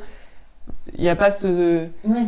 enfin il y a pas de jugement quoi. Enfin chacun euh, chemine et puis je pense que c'est un peu quand on est journaliste et qu'on enfin tout c'est je pense que c'est sain d'être touché aussi par les gens qu'on interviewe et que Oui. sans faire du porte-parole voilà, là, c'est euh, ça en fait, Enfin, c'est ça. juste C'est euh, que- c'est juste qu'on est des on est humains des et humains voilà et que forcément quand quelqu'un quand quelqu'un te raconte sa vie bah t'es touché parce que la personne par exemple peu importe euh, que que tu aies les mêmes idées qu'elle elle te elle te livre un discours et et une façon de penser quand même qui qui elle la touche et qui la fait vibrer et qui la met euh, bah, pour aller faire certaines actions je pense que quand même il faut être Du courage, non courage et Mm. convaincu Ouais. et, et c'est assez euh, c'est assez puissant en fait dans la façon de raconter euh, son histoire de dire euh, Mm. moi c'est vraiment euh, c'est ça me prend au trip donc Si euh, c'est ma raison de vivre voilà certains euh, voilà c'est- Mm. c'est- hein.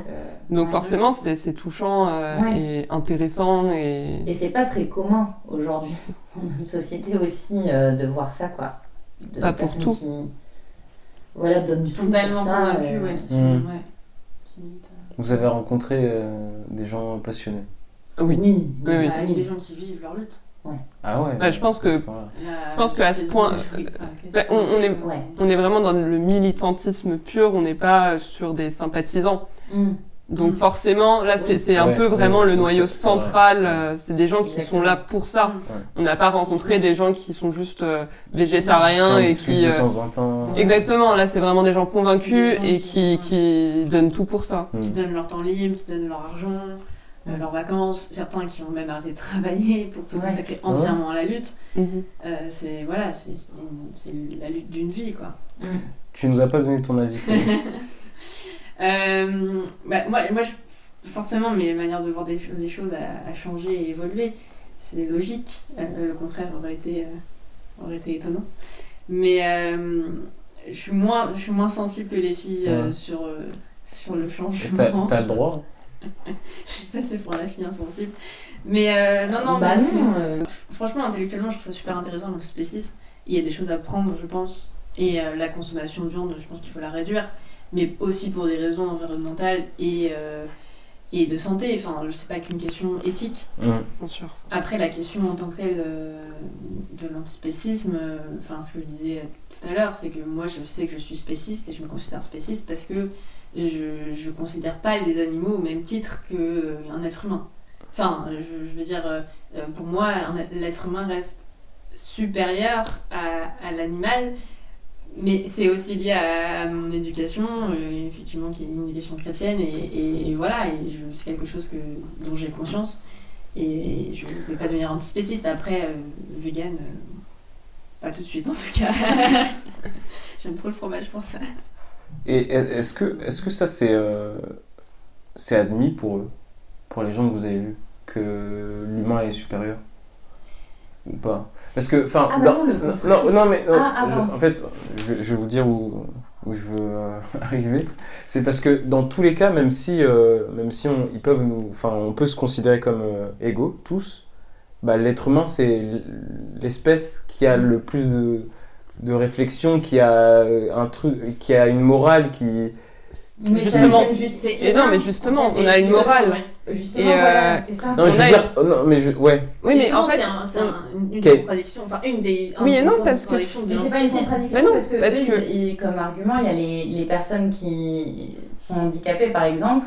Euh, Est-ce qu'on les traiterait d'une d'une manière moins, euh, euh, enfin, humaine ou, ou, euh, est-ce qu'on les exploiterait parce qu'ils n'ont pas, euh, je sais pas moi, ces capacités intellectuelles?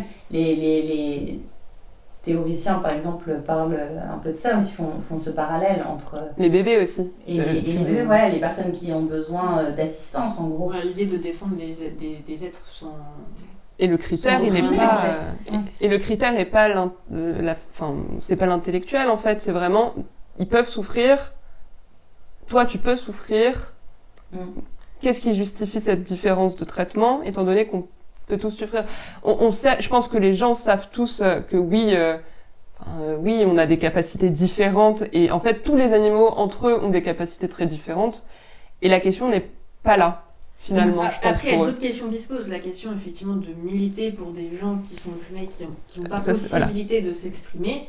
Mm. Euh, Il y a cette question-là. Est-ce que, est que l'être humain est légitime pour euh, s'exprimer, enfin, pour militer et s'exprimer à la place des, des animaux? Parce que finalement, il, il- il peut avoir une forme, euh, pas forcément d'anthropomorphisme, mais mais il y a quand même des militants qui se mettent à la, qui essaient de se mettre à la place des animaux. Et finalement, est-ce que, est-ce que un militant, un être humain reste légitime pour se mettre à la place d'un animal euh, euh, qui grandit dans un élevage et qui est euh, envoyé à l'abattoir?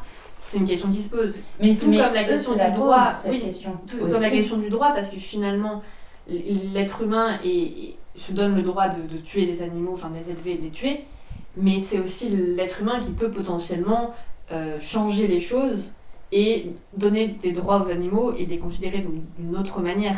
Mm. C'est des questions qui se posent dans le, dans le mouvement aussi, parce que. Et ces questions, elles sont abordées de manière euh, très intéressante, je trouve, par euh, les fo- fondateurs du collectif anarchiste de 6-9 Libération Animale, qui eux, justement, disent, enfin, du coup, Tiffany Lagarde et, et Céline Siri, qui, qui disent que, bah non, en fait, enfin, oui, cette question se pose.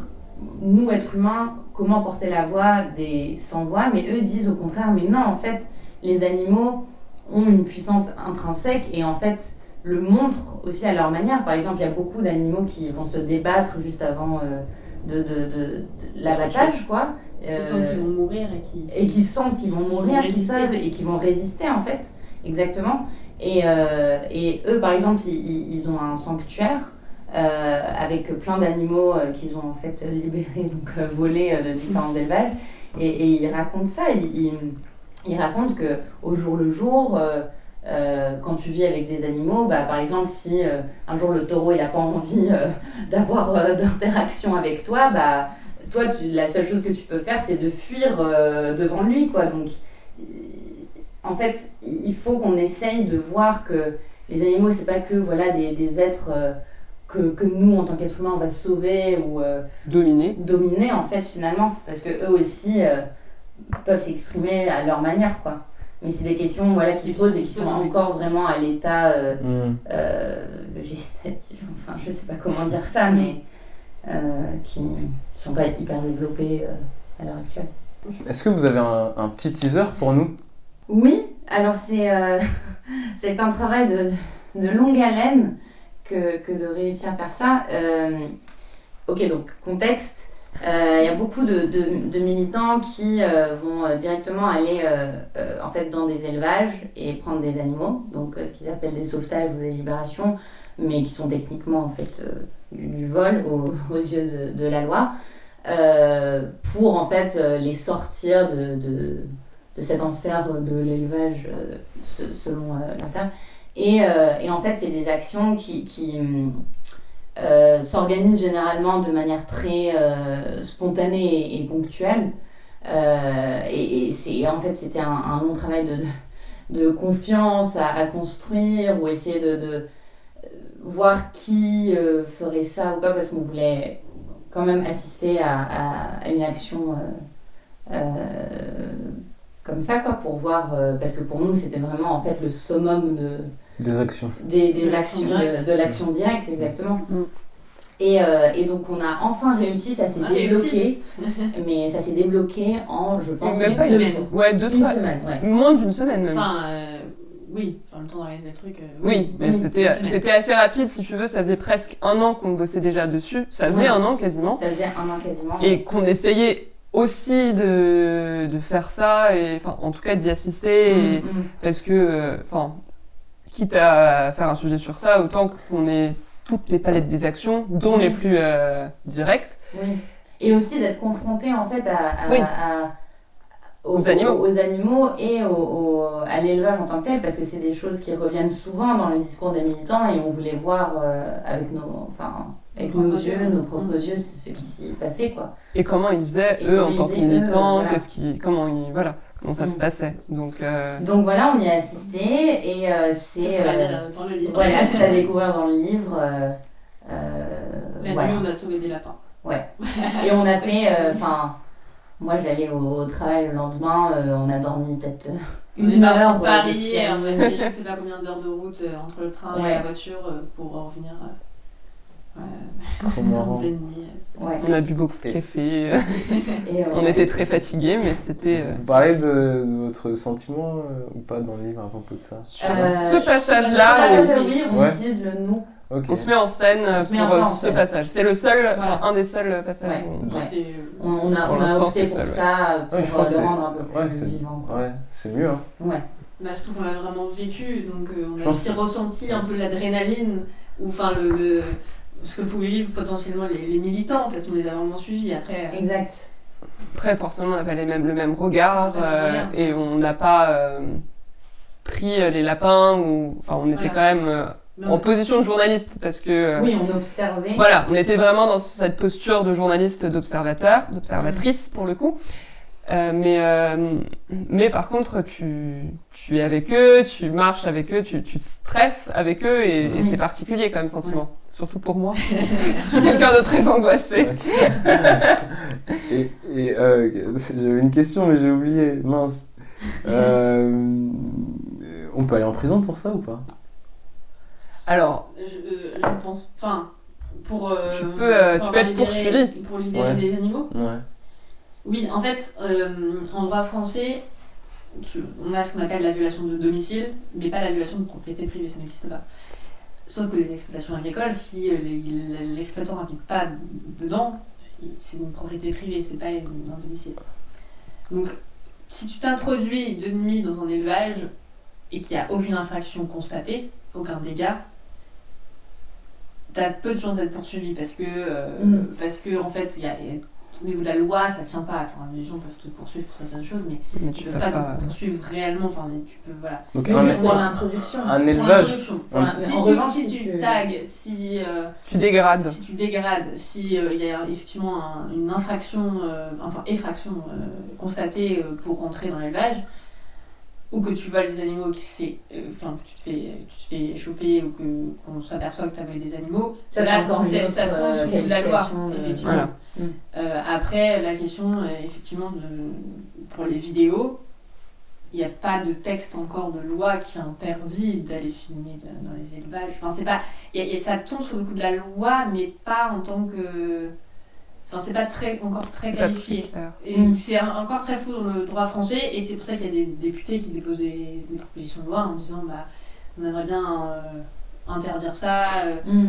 pour, pour éviter justement pour lutter contre le- les infractions dans les, dans les élevages. Et pour l'instant, les militants jouent aussi avec ce, ce côté flou de la loi en Ouais. disant on, on- techniquement, mais pas. Enfin, il n'y a pas de violation de propriété Mm. privée puisque ça n'existe pas. Ça, ça serait terrible hein, si c'était interdit. Le, le fait de filmer. Enfin, Bah, ça là, c'est mon avis. C'est mon avis personnel, mais Ouais. euh, si euh, s'il y a des vidéos comme ça qui sortent, ça veut dire que les, les services de l'État ne font pas bien leur travail, parce que normalement, ils Mm. devraient, tous tous ces élevages devraient respecter euh, les, les règles. Et là, c'est la, seule façon Ouais. qu'on qu'on a, nous, au grand public, de voir que. Oui, C'est ça c'est pour les, c'est pour les Après, ça, vidéos. c'est- c'est vraiment de de- euh, C'est- C'est du travail de, de lanceur d'alerte. Parle- existe Oui, aux États-Unis des lois, enfin ce qu'on appelle les lois Bayon, effectivement, où Ouais. il est interdit de capturer des images, photos, vidéos dans des élevages sans l'autorisation du Le capitalisme. Mm. Donc, euh, ça vise directement, en l'occurrence, les militants. Ouais. Là, ça tombe directement sous le coup de la loi. Après, là, on est dans en vol quand même. hein. Oui, mais si le vol est constaté, après. Oui, voilà. En fait, dans un élevage intensif, euh, c'est voilà. quasiment. euh, c'est rare que les militants euh, sauvent, enfin, libèrent euh, tous, les animaux. Mm. Ils libèrent quelques, quelques, quelques animaux. Et donc, des fois, c'est les, les- les- je pense que les, les exploitants ne le remarquent même pas. Ouais. J'ai l'image de, de l'arche de Noé dans la tête, là. Elle qui ouvre les portes. Allez-y, allez-y, retournez à la nature. Euh, ok, on- ça vous dit, on parle de l'écriture maintenant Ouais. Ouais. Carrément. Est-ce que vous pourriez nous expliquer un peu votre méthodologie pour écrire ce livre? Je vous laisse choisir qui parle en premier. On a euh, fait le plan du livre euh, À trois. à trois, Ensemble. euh, tous ensemble et euh, on a chacune pris, euh, enfin choisi le, ch- le chapitre, euh, les chapitres qu'on voulait écrire. Mais euh, il y a eu euh, plusieurs relectures et plusieurs réécritures Et et, on- on, va euh, réécrire euh, À trois. à trois pour la dernière, euh, pour la version finale quoi. En fait, c'est plus simple d'écrire chacune des Vous êtes ouais. séparés parce que, en plus, avec le confinement, on n'était pas au même endroit, enfin, c'est difficile Ouais. de travailler euh, tout ensemble. Et donc, même enfin, pour l'écriture, même si on était en contact et qu'on se posait pas mal de questions sur euh, ce qu'on faisait, c'était plus facile de, que quelqu'un centralise les informations pour un chapitre. Et comme on avait fait le plan avant de manière assez détaillée, on savait ce qu'on allait raconter dans quel chapitre. Oui. En gros. Le plan, c'était dès le départ et euh, vous avez su. euh, Bah, c'était l'ossature du livre. En Ça fait, doit être dur de, de faire un plan alors que c'est un domaine qu'on découvre, non Euh, on l'a pas fait tout de suite. hein. On, a fait, commencé euh, par faire des interviews, euh, faire des actions, etc. Et puis à un moment, on s'est posé, on s'est dit bon bah maintenant, il va falloir faire euh, la structure. Mm. On a fait. Et euh, ensuite, aussi euh, voilà. Oui, parce que ça nous permettait aussi de voir De ah là en fait c'est pas Voilà, du tout complet. euh. Oui, C'est exact. ça. Il y a combien de chapitres. Il y en a 15, 15 dont une intro- et après il y a en plus une introduction et un épilogue. Voilà. Ok. Donc 17. un, un livre complet, plein d'informations. Ouais. Oui, c'est une centaine voilà. de pages. hein, C'est très pas- court. Après, Ouais. on a imprimé, oui. On a, son- enfin, on a construit notre, euh, notre livre comme chaque chapitre une sorte d'article Mm. indépendant entre guillemets. Enfin voilà, c'était plus simple de se la construire pour nous au niveau de l'écriture. Bien sûr, après tout est lié. Il y a une construction euh, Oui. globale euh, qu'on va affiner encore dans les, dans les Et une progression euh, Voilà. de- Et, et j'imagine que vous avez, vous avez pas, vous avez pris d'autres sources aussi que les, les gens interviewés. euh, Oui. Bah, les sources documentaires, on a lu quand même quelques ouvrages, on a lu quand même des vidéos, des J'ai lu documentaires. des articles de Des presse. articles de presse. Euh, on a fait un travail aussi bah, de recherche euh, documentaire, par exemple dans la presse, euh, à quel moment euh, ça parlait de l'antispécisme. S'il y avait une évolution, si on en parlait plus euh, maintenant qu'il y a 10 ans. Et le fait est qu'il y a plus d'articles sur l'antispécisme aujourd'hui qu'il y a 10 ans. On a interviewé aussi des experts, donc Voilà. euh, sur des questions euh, plus, plus précises, plus techniques. Pour pouvoir compléter euh, sur certains chapitres. Alors pas dans tous, parce que tous, euh, enfin dans certains on n'en a pas besoin. On a des militants qui nous racontent très bien euh, Oui. ce qu'ils ont à dire, etc. Par contre, pour euh, pour développer certaines choses, on était, euh, bah, il fallait qu'on ait cet œil euh, Mm. expert euh, sur certains sujets. Cette prise de cette mise à distance, on va dire, du, du sujet avec les experts. Oui. Pas, Et le des gens qui soient forcément euh, immergés dans la lutte. Enfin, il fallait aussi ce- ce- ces personnes un peu euh, en dehors pour avoir une sorte de dézoom aussi sur le, Mm. le mouvement. T'avais fini ou? Euh, je sais plus, mais je pense. Et après, voilà, ensuite on, on va réécrire chacun des chapitres, enfin reprendre tous les chapitres à trois Mm. pour vraiment se les approprier, pour euh, lisser le style, pour euh, compléter, pour euh, faire des corrections.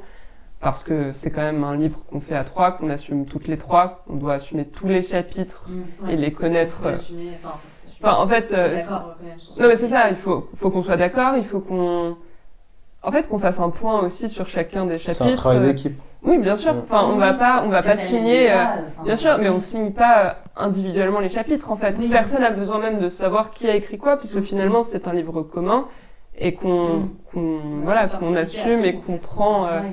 Alors oui, euh, par moment il y avait une personne qui faisait une interview parce que l'autre avait pas le temps. euh, Ouais. Certains allaient dans des actions parce que l'autre pouvait pas à ce moment-là, parce que bon, on Mm. était, on n'avait pas que le livre, on était étudiante en même temps, on avait Mm. nos vies en même temps. Mais en fait, ça c'est intéressant parce qu'on avait euh, euh, vraiment intégré cet automatisme de OK, quand je vais participer à une action ou quand je vais faire une interview, bah, je vais directement aller dans le drive et euh, retranscrire l'interview ou euh, remettre un, un- un document qui résume euh, ce que j'ai fait ou alors on s'envoyait des vocaux. Enfin, on avait vraiment ce. On essayait en tout cas de.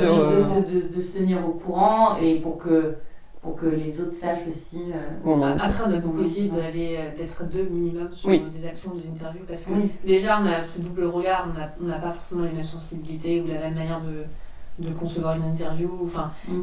on va avoir des questions qui vont forcément se compléter aussi. Et, euh, et on peut échanger après aussi sur nos impressions Mm. d'une interview ou d'une action. Et donc quand on pouvait, on essayait vraiment. C'est la majorité. euh, La plupart du temps, la plupart du temps, on était on deux. était, hein. on était Ouais. trois aussi pour certaines choses, euh, notamment le, le reportage effectivement Oui. sur la libération animale. Mais euh, après, quand on pouvait pas, bah, on, Bah, on, se fait confiance. et C'est ça, et puis c'est pas grave parce qu'on est Mm. trois et c'est justement la force de ce genre de, de, de- Oui. Enfin, justement, on est trois, donc autant en profiter. Bah, on a tous euh, des choses à faire autres que le livre. Ouais. Et, et c'était cool de pouvoir euh, toujours euh, compter sur quelqu'un pour aller quelque part parce que l'autre pouvait pas. Si on était Mm. seul, je pense qu'on n'aurait pas pu faire la moitié de ce qu'on a fait finalement. Mm. Ouais. Être trois, ça nous permettait vraiment d'a- d'avoir un, je pense, de, Une vue. oui, enfin, au moins essayer d'avoir le max qu'on pouvait parce que Mm, toute mm. seule avoir tout ça, ça aurait été hyper compliqué. Mais oui, et aller en profondeur en fait euh, de, de, de plusieurs euh, de plusieurs Ça sujets. nécessité plusieurs- beaucoup plus de temps, je pense. Mm. Et, et est-ce que c'était facile de trouver des gens à interviewer? Oui. Bah, en fait, ça il faut aller, Ça euh, se fait, ça se fait. Enfin, il faut les rencontrer directement. ouais, il faut les actions, dans aller. les, dans les événements. euh, On a commencé comme ça puisqu'on on avait a commencé par personne. les événements véganes, Ouais. on a rencontré des gens. euh, Et après, il Ils quand sont des- accueillants euh, Oui. Oui. Oui, oui. Oui, oui. Après, il y a quand même des événements, enfin, il y a quand même des associations, des collectifs qui existent et qui sont étiquetés comme antispécistes, qu'on a contactés ouais, aussi donc c'était naturellement. facile de. Après, leur. leur euh, Enfin. euh, je cherche le mot. euh, pas leur objectif, mais euh, leur intérêt. Leur intérêt aussi, Oui. c'est d'être. d'avoir une communication.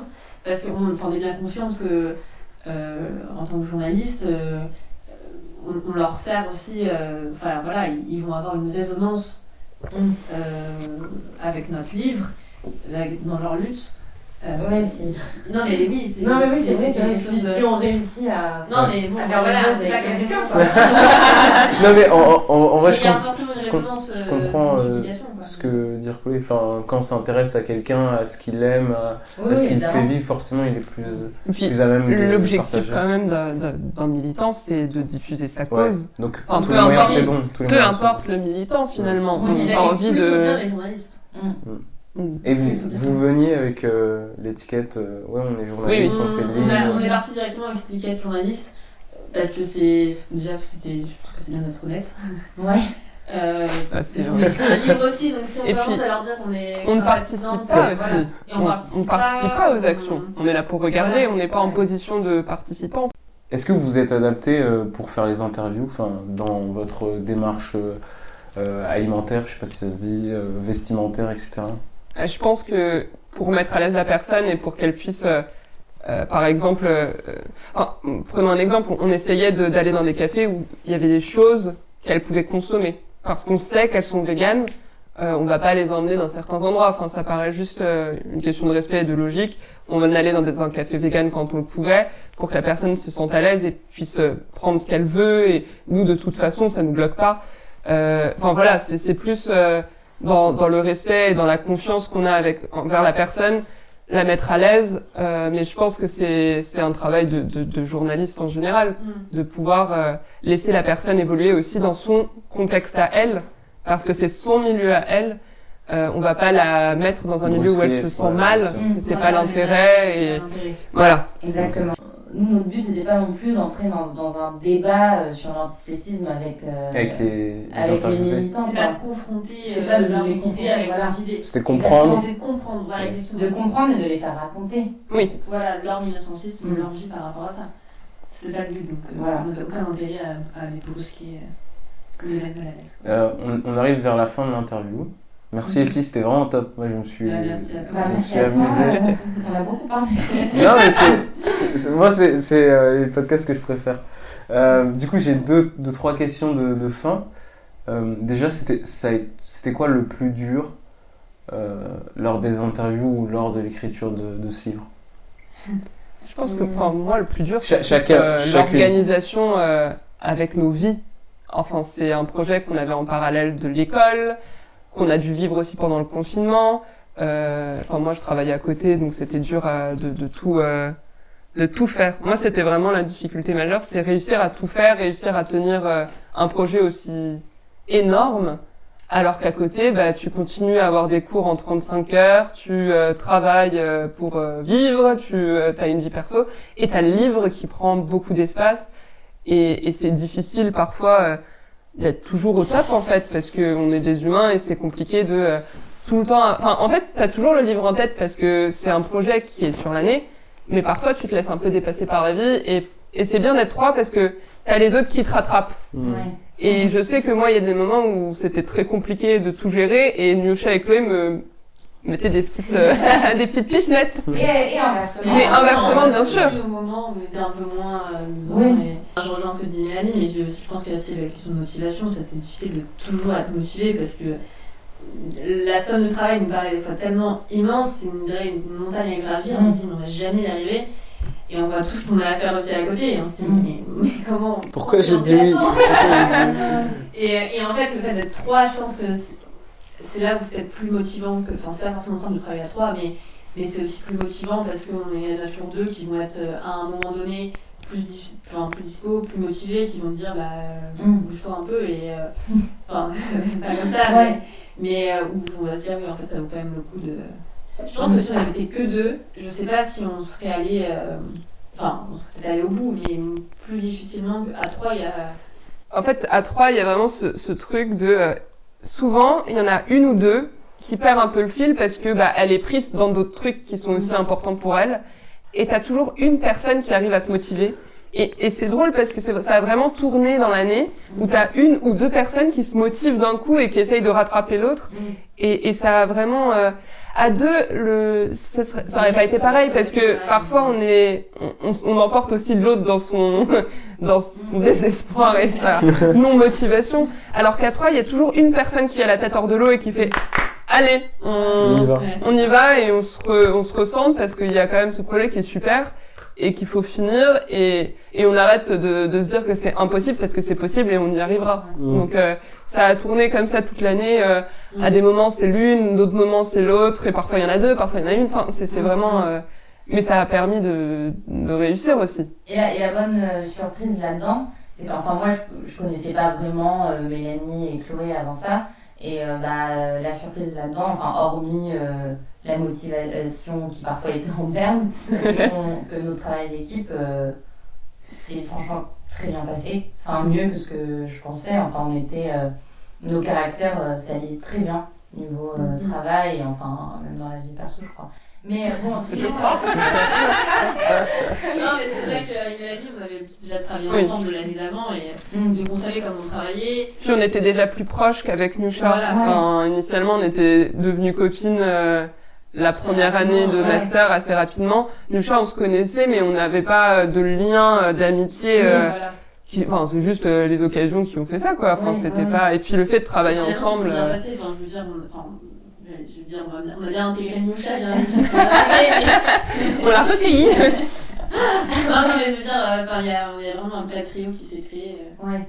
Et euh, mais c'est drôle parce que moi j'ai des potes qui me disaient mais quel enfer de travailler avec toi euh, ça doit être euh, parce que j'ai un côté un peu obsessionnel avec certaines choses. Ce qui est chiant parfois. ouais, et un peu névrosé, euh, c'est vrai et et, euh, et, et voilà mais mais je trouve que euh, elles l'ont bien euh, Bah, elles sont on a pas de câble. euh, Non, mais on a- a un côté un peu névrosé. Non, mais on a toutes euh, nos, nos obsessions, nos défauts, nos stress, nos machins. Après, oui. je pense qu'on a réussi à... Et les moments où on s'est énervé mutuellement, je pense. Oui, non mais oui. Enfin, normal, et à des moments, on était chiantes chacune de notre tour, quoi. Enfin, c'est normal. Mm. Après, je pense que on a été diplomate et on a su gérer euh, notre euh, notre ressenti par rapport à la situation et pas brusquer l'autre, en fait. Enfin, je pense que ça c'est bien. euh, Mm. Mais sinon, les choses difficiles euh, par rapport au, au, travail, moi j'ai euh, vécu quelques difficultés, euh, surtout avec certaines sources, le rapport à certaines sources. de, en fait, parfois je me retrouvais dans la situation où j'étais obligée d'expliquer ma démarche vraiment dans le détail à certains militants qui. je ressentais qu'ils voulaient m'utiliser juste pour faire passer leur message en fait. Et, euh, et quand parfois je demandais des services ou quoi, euh, ah, euh, tu peux me donner le numéro de telle personne parce qu'on aimerait l'interviewer, euh, la personne me disait bah non, euh, parce que c'est pas le sujet. Enfin, se mettait à ma place en tant que journaliste en me disant que mon sujet n'était pas euh, Mm. ce que j'essayais de chercher. Et ça, j'ai trouvé ça un peu compliqué euh, parfois. Mais sinon, euh, sinon euh, non, C'est une belle aventure. Voilà. C'est une belle aventure. toi Chloé? C'est bon, ça, c'est- l'idée, ouais, c'était ok. Ok, dur. Euh, Si vous deviez écrire un autre livre, ce serait quoi le thème? Oula. C'est une bonne question. bien, on va bien celui-là. Ouais. Mais Je euh, sais pas si on réécrire un livre, enfin, c'est une belle aventure. après. Ou chacune, hein Moi, je sais pas, honnêtement. Tu sais pas euh. Comme ça, je, je saurais pas dire. euh, je... Ça me prend déjà tellement la tête et l'esprit que là, franchement, je, je sais pas. J'espère euh, qu'on aura et que j'aurai, enfin, je ne sais pas si ce sera avec Mm. elle ou pas, mais euh, que j'aurai la possibilité, occasions. pourquoi pas. Enfin, Mm. c'est pas. Mais t'as pas. euh, Mais pour pas honnêtement, là, non. Toi, Chloé Bah, euh, point de vue journalistique, pour l'instant, euh, voilà, je sais pas non plus. Il y a des sujets qui sont intéressants, enfin, je pense à l'avortement, mais, euh, mais, euh, mais je sais pas si un jour je ferai un livre dessus. Après, moi, j'aimerais bien écrire des romans, mais ça, c'est encore autre chose. Et toi, euh, bah oui, moi j'aimerais bien euh, réécrire un livre, mais euh, Il y a un thème en particulier ou? bah, il y a des thèmes qui, Mm. moi, m'attirent euh, plus en particulier. Enfin, l'antispécisme, je pense qu'il y a beaucoup de choses encore à, à creuser euh, là-dedans. Euh, Il y a d'autres thématiques que, que j'aime beaucoup aussi. Enfin, l'environnement, c'est très global de, de, de, de dire ça comme ça, mais, mais je sais pas, je pense qu'il y a encore d'autres choses à faire sur d'autres luttes Mm. qui sont en train de naître euh, ou qui, qui existent euh, aujourd'hui. Euh, voilà, donc c'est à creuser et, et, euh, et voir. Ok, donc faut, faut, faut vous suivre quoi. On verra. Ah oui, là déjà, euh, attendons la sortie de notre euh, bouquin que j'incite tout le monde à, à, à, À acheter. et lire euh, parce que ça peut paraître euh, très petit et court quand, quand on voit le format, euh, mais, euh, mais c'est c'est beaucoup d'heures de travail et euh, quand même de la passion aussi de notre côté. Parce que d'accord, certes, ça a été difficile, on a quand même eu nos week-ends dessus, on a, on a C'est beaucoup d'efforts. c'est beaucoup d'efforts et c'est parce qu'on aime ça en fait et qu'on aime ce qu'on fait. Mm. Après, c'est aussi difficile de, de se projeter de faire un autre livre. Ouais, parce bien que sûr. Déjà, écrire un livre, ça nous paraît tellement. Enfin, on a des fois du mal à réaliser nous-mêmes qu'on est Bah en train bah d'écrire un livre, qu'on sort de l'école et qu'on est en train d'écrire un livre qui va être Mm. publié parce qu'on a, on a un éditeur. Et déjà, si on commence à finir ce livre-là et réaliser qu'on va écrire un livre, Ouais. ça déjà bien de se projeter. C'est ça. Mais Ouais. quelle classe quand même avoir son nom sur. euh, C'est vrai que c'est une petite fierté. Ah Non Je sais pas. si. Après, c'est juste que c'est- c'est invraisemblable encore. Enfin, pour moi, et je pense en que pour les filles aussi, a c'est que c'est assez. euh. En fait, tu travailles, tu sais que tu travailles sur quelque chose, mais ça te semble, en fait, ça te semble, ça nous semble de plus en plus réel, Ok. parce que on approche quand même vers, euh, enfin, on a fait le plus gros, mais c'est quand même hyper, euh, enfin, flou, quoi. C'est pas quelque chose euh, que nous, je pense, on a l'habitude. euh, Enfin, moi, j'ai personne dans mon entourage qui a sorti Ouais. un bouquin, par exemple, donc forcément, ça me paraît euh, incroyable. Ce que je vous propose, c'est faire le, le petit jeu parce qu'on arrive à la fin du podcast. Ouais. Donc à, à chaque fin de, de podcast, je fais un petit jeu avec mes invités. En gros, je leur, je leur donne un, un mot et ils me disent ce qu'ils en pensent de façon courte ou, ou détaillée. Si vous voulez qu'on dure un... tour. euh. En fait, j'ai deux mots pour chacune. Ah, Ok. Ah. Différent à chaque fois. Ouais, ouais, différents. Oh putain. Que j'ai choisi vraiment aléatoirement. Ok. Ok. Donc vous vous sentez pas euh, Bon, on fait le- brusqué. on fait euh, une. enfin, Ouais, Ouais. mm. Vous êtes prêtes? Ouais. C'est bon? Ok. Nous, chien, vas-y. Imposteur. Euh, ce que j'en pense Ouais. euh, Démon. non mais, euh, mais euh, bah, ça dépend euh, comment, de quoi on parle. Syndrome de l'imposteur ou imposteur. euh, mais c'est quelque chose euh, euh, qu'il faut détruire. Voilà. Très bien, super. Euh, Chloé, mystère. tu peux me répondre par un mot ou tu peux détailler, me faire un truc de mon Mais c'est pas grave, c'est pas grave. Et justement, c'est le but. Non, mais parce que ça me fait penser au, au, au mystère du, du rosaire euh, chez les catholiques. Oh, Waouh. Mais parce que que- j'ai fait un reportage dessus il y a pas très longtemps, enfin en- à Caen, euh, Ah oui. euh, mais en, en stage à, à France Bleu, j'ai fait un, stage, enfin, un reportage sur euh, les apparitions de la Vierge dans, un, dans une petite chapelle, dans un petit, dans un petit village, et en fait c'est là où la Vierge ré- révélait le, le rosaire pendant la prière, et donc c'est là, il vous rosaire. raconte de. Non, mais c'est pas connu, c'est ici sur Seul. Ah d'accord, ok. Mais, mais en fait, ça a rien à voir paru avec dans Mais, c'est très bien. Et Très voilà, bien. ça m'a fait penser à ça. Ok. Mélanie, tremblement de terre. Tremblement de terre Ouais. La catastrophe naturelle. Truc basique. Non, je sais pas, tremblement de terre. Alors, on pourrait dire que les luttes euh, font trembler la terre un peu euh, pour, Ah, euh, pour changer le monde et changer la société. Ok. Et qu'on y contribue dans une, dans une certaine mesure. Et que je veux y contribuer. Euh, Nusha, péruvien. Euh, Euh... euh, Je, je tape Non, mais- mot, mot- mot au hasard sur Google et il y a des générateurs pour, euh, pour les mots. euh, Prends, prends ton temps, de toute façon je peux couper. ouais. Oui, oui, moi je vais prendre mon temps parce que. euh, bah. Euh... Ouais, non, je sais pas, je, je ressens pas énormément de choses euh, en écoutant ce mot.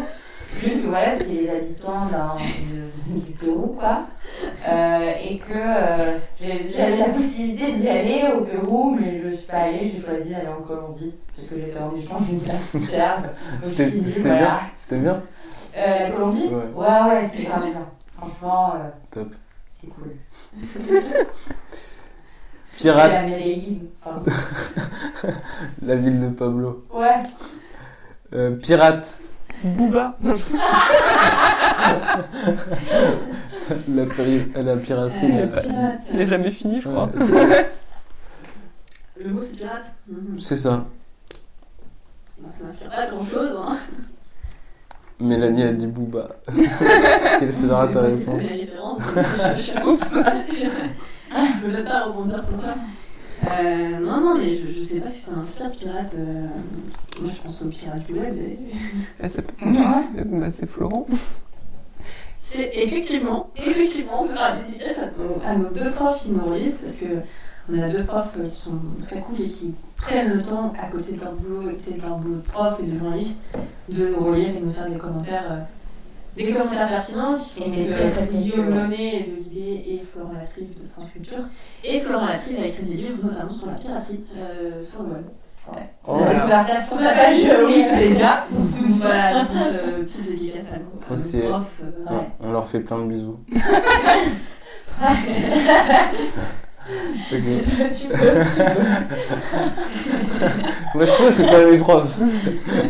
du coup, dernier mot, euh, roseau. Est-ce que vraiment il faut partir en philo ou en... Le roseau? Un roseau? Moi, ça me fait penser à... Oui, c'est ça, moi aussi. Le truc de... La jolie, enfin... euh, Roseau. Je sais même plus euh, ce que c'est c'est quoi la référence du roseau. J'ai complètement zappé. On a appris ça au lycée. voilà, moi c'est pareil. C'est. Roseau pensant, j'ai jamais entendu. Mais si, tu sais, c'est. Je pense que c'est Pascal. Mais euh, si on dit une boulette, on a l'air con. Ok. Donc, Bah, ça sera euh, gardé. écoutez, je, je n'ai aucune culture. Non, Ro- je, voilà, ça Roseau m'a fait pensant. penser à ça. Exactement. J'ai eu le même rêve que Chloé. Les gens iront chercher. Exactement. Merci beaucoup les filles, c'était vraiment top. Moi je me suis euh, vraiment amusé, c'était hyper intéressant. On, Super. on salue euh, tous les gens que vous avez interviewés Oui, Les gens merci qui à eux, aidaient. surtout en fait. d'avoir pris le temps de. et, euh, et merci pour votre travail. J'espère que ce sera lu par plein de monde et, et que beaucoup de monde vont aimer. On espère, on espère aussi, ouais. Merci à toi. Merci. Merci Bah, à toi, bah, ce vous-. Vous revenez quand vous voulez, hein. moi c'était un plaisir. Ah, super. À la prochaine, À la prochaine. salut Salut. Salut. Alors là faut, faut arrêter tout. C'est mieux. Mais euh, ouais. De toute façon, je- Mais oui, j'avais ça dans la tête et je me dis, mais c'est bizarre. euh.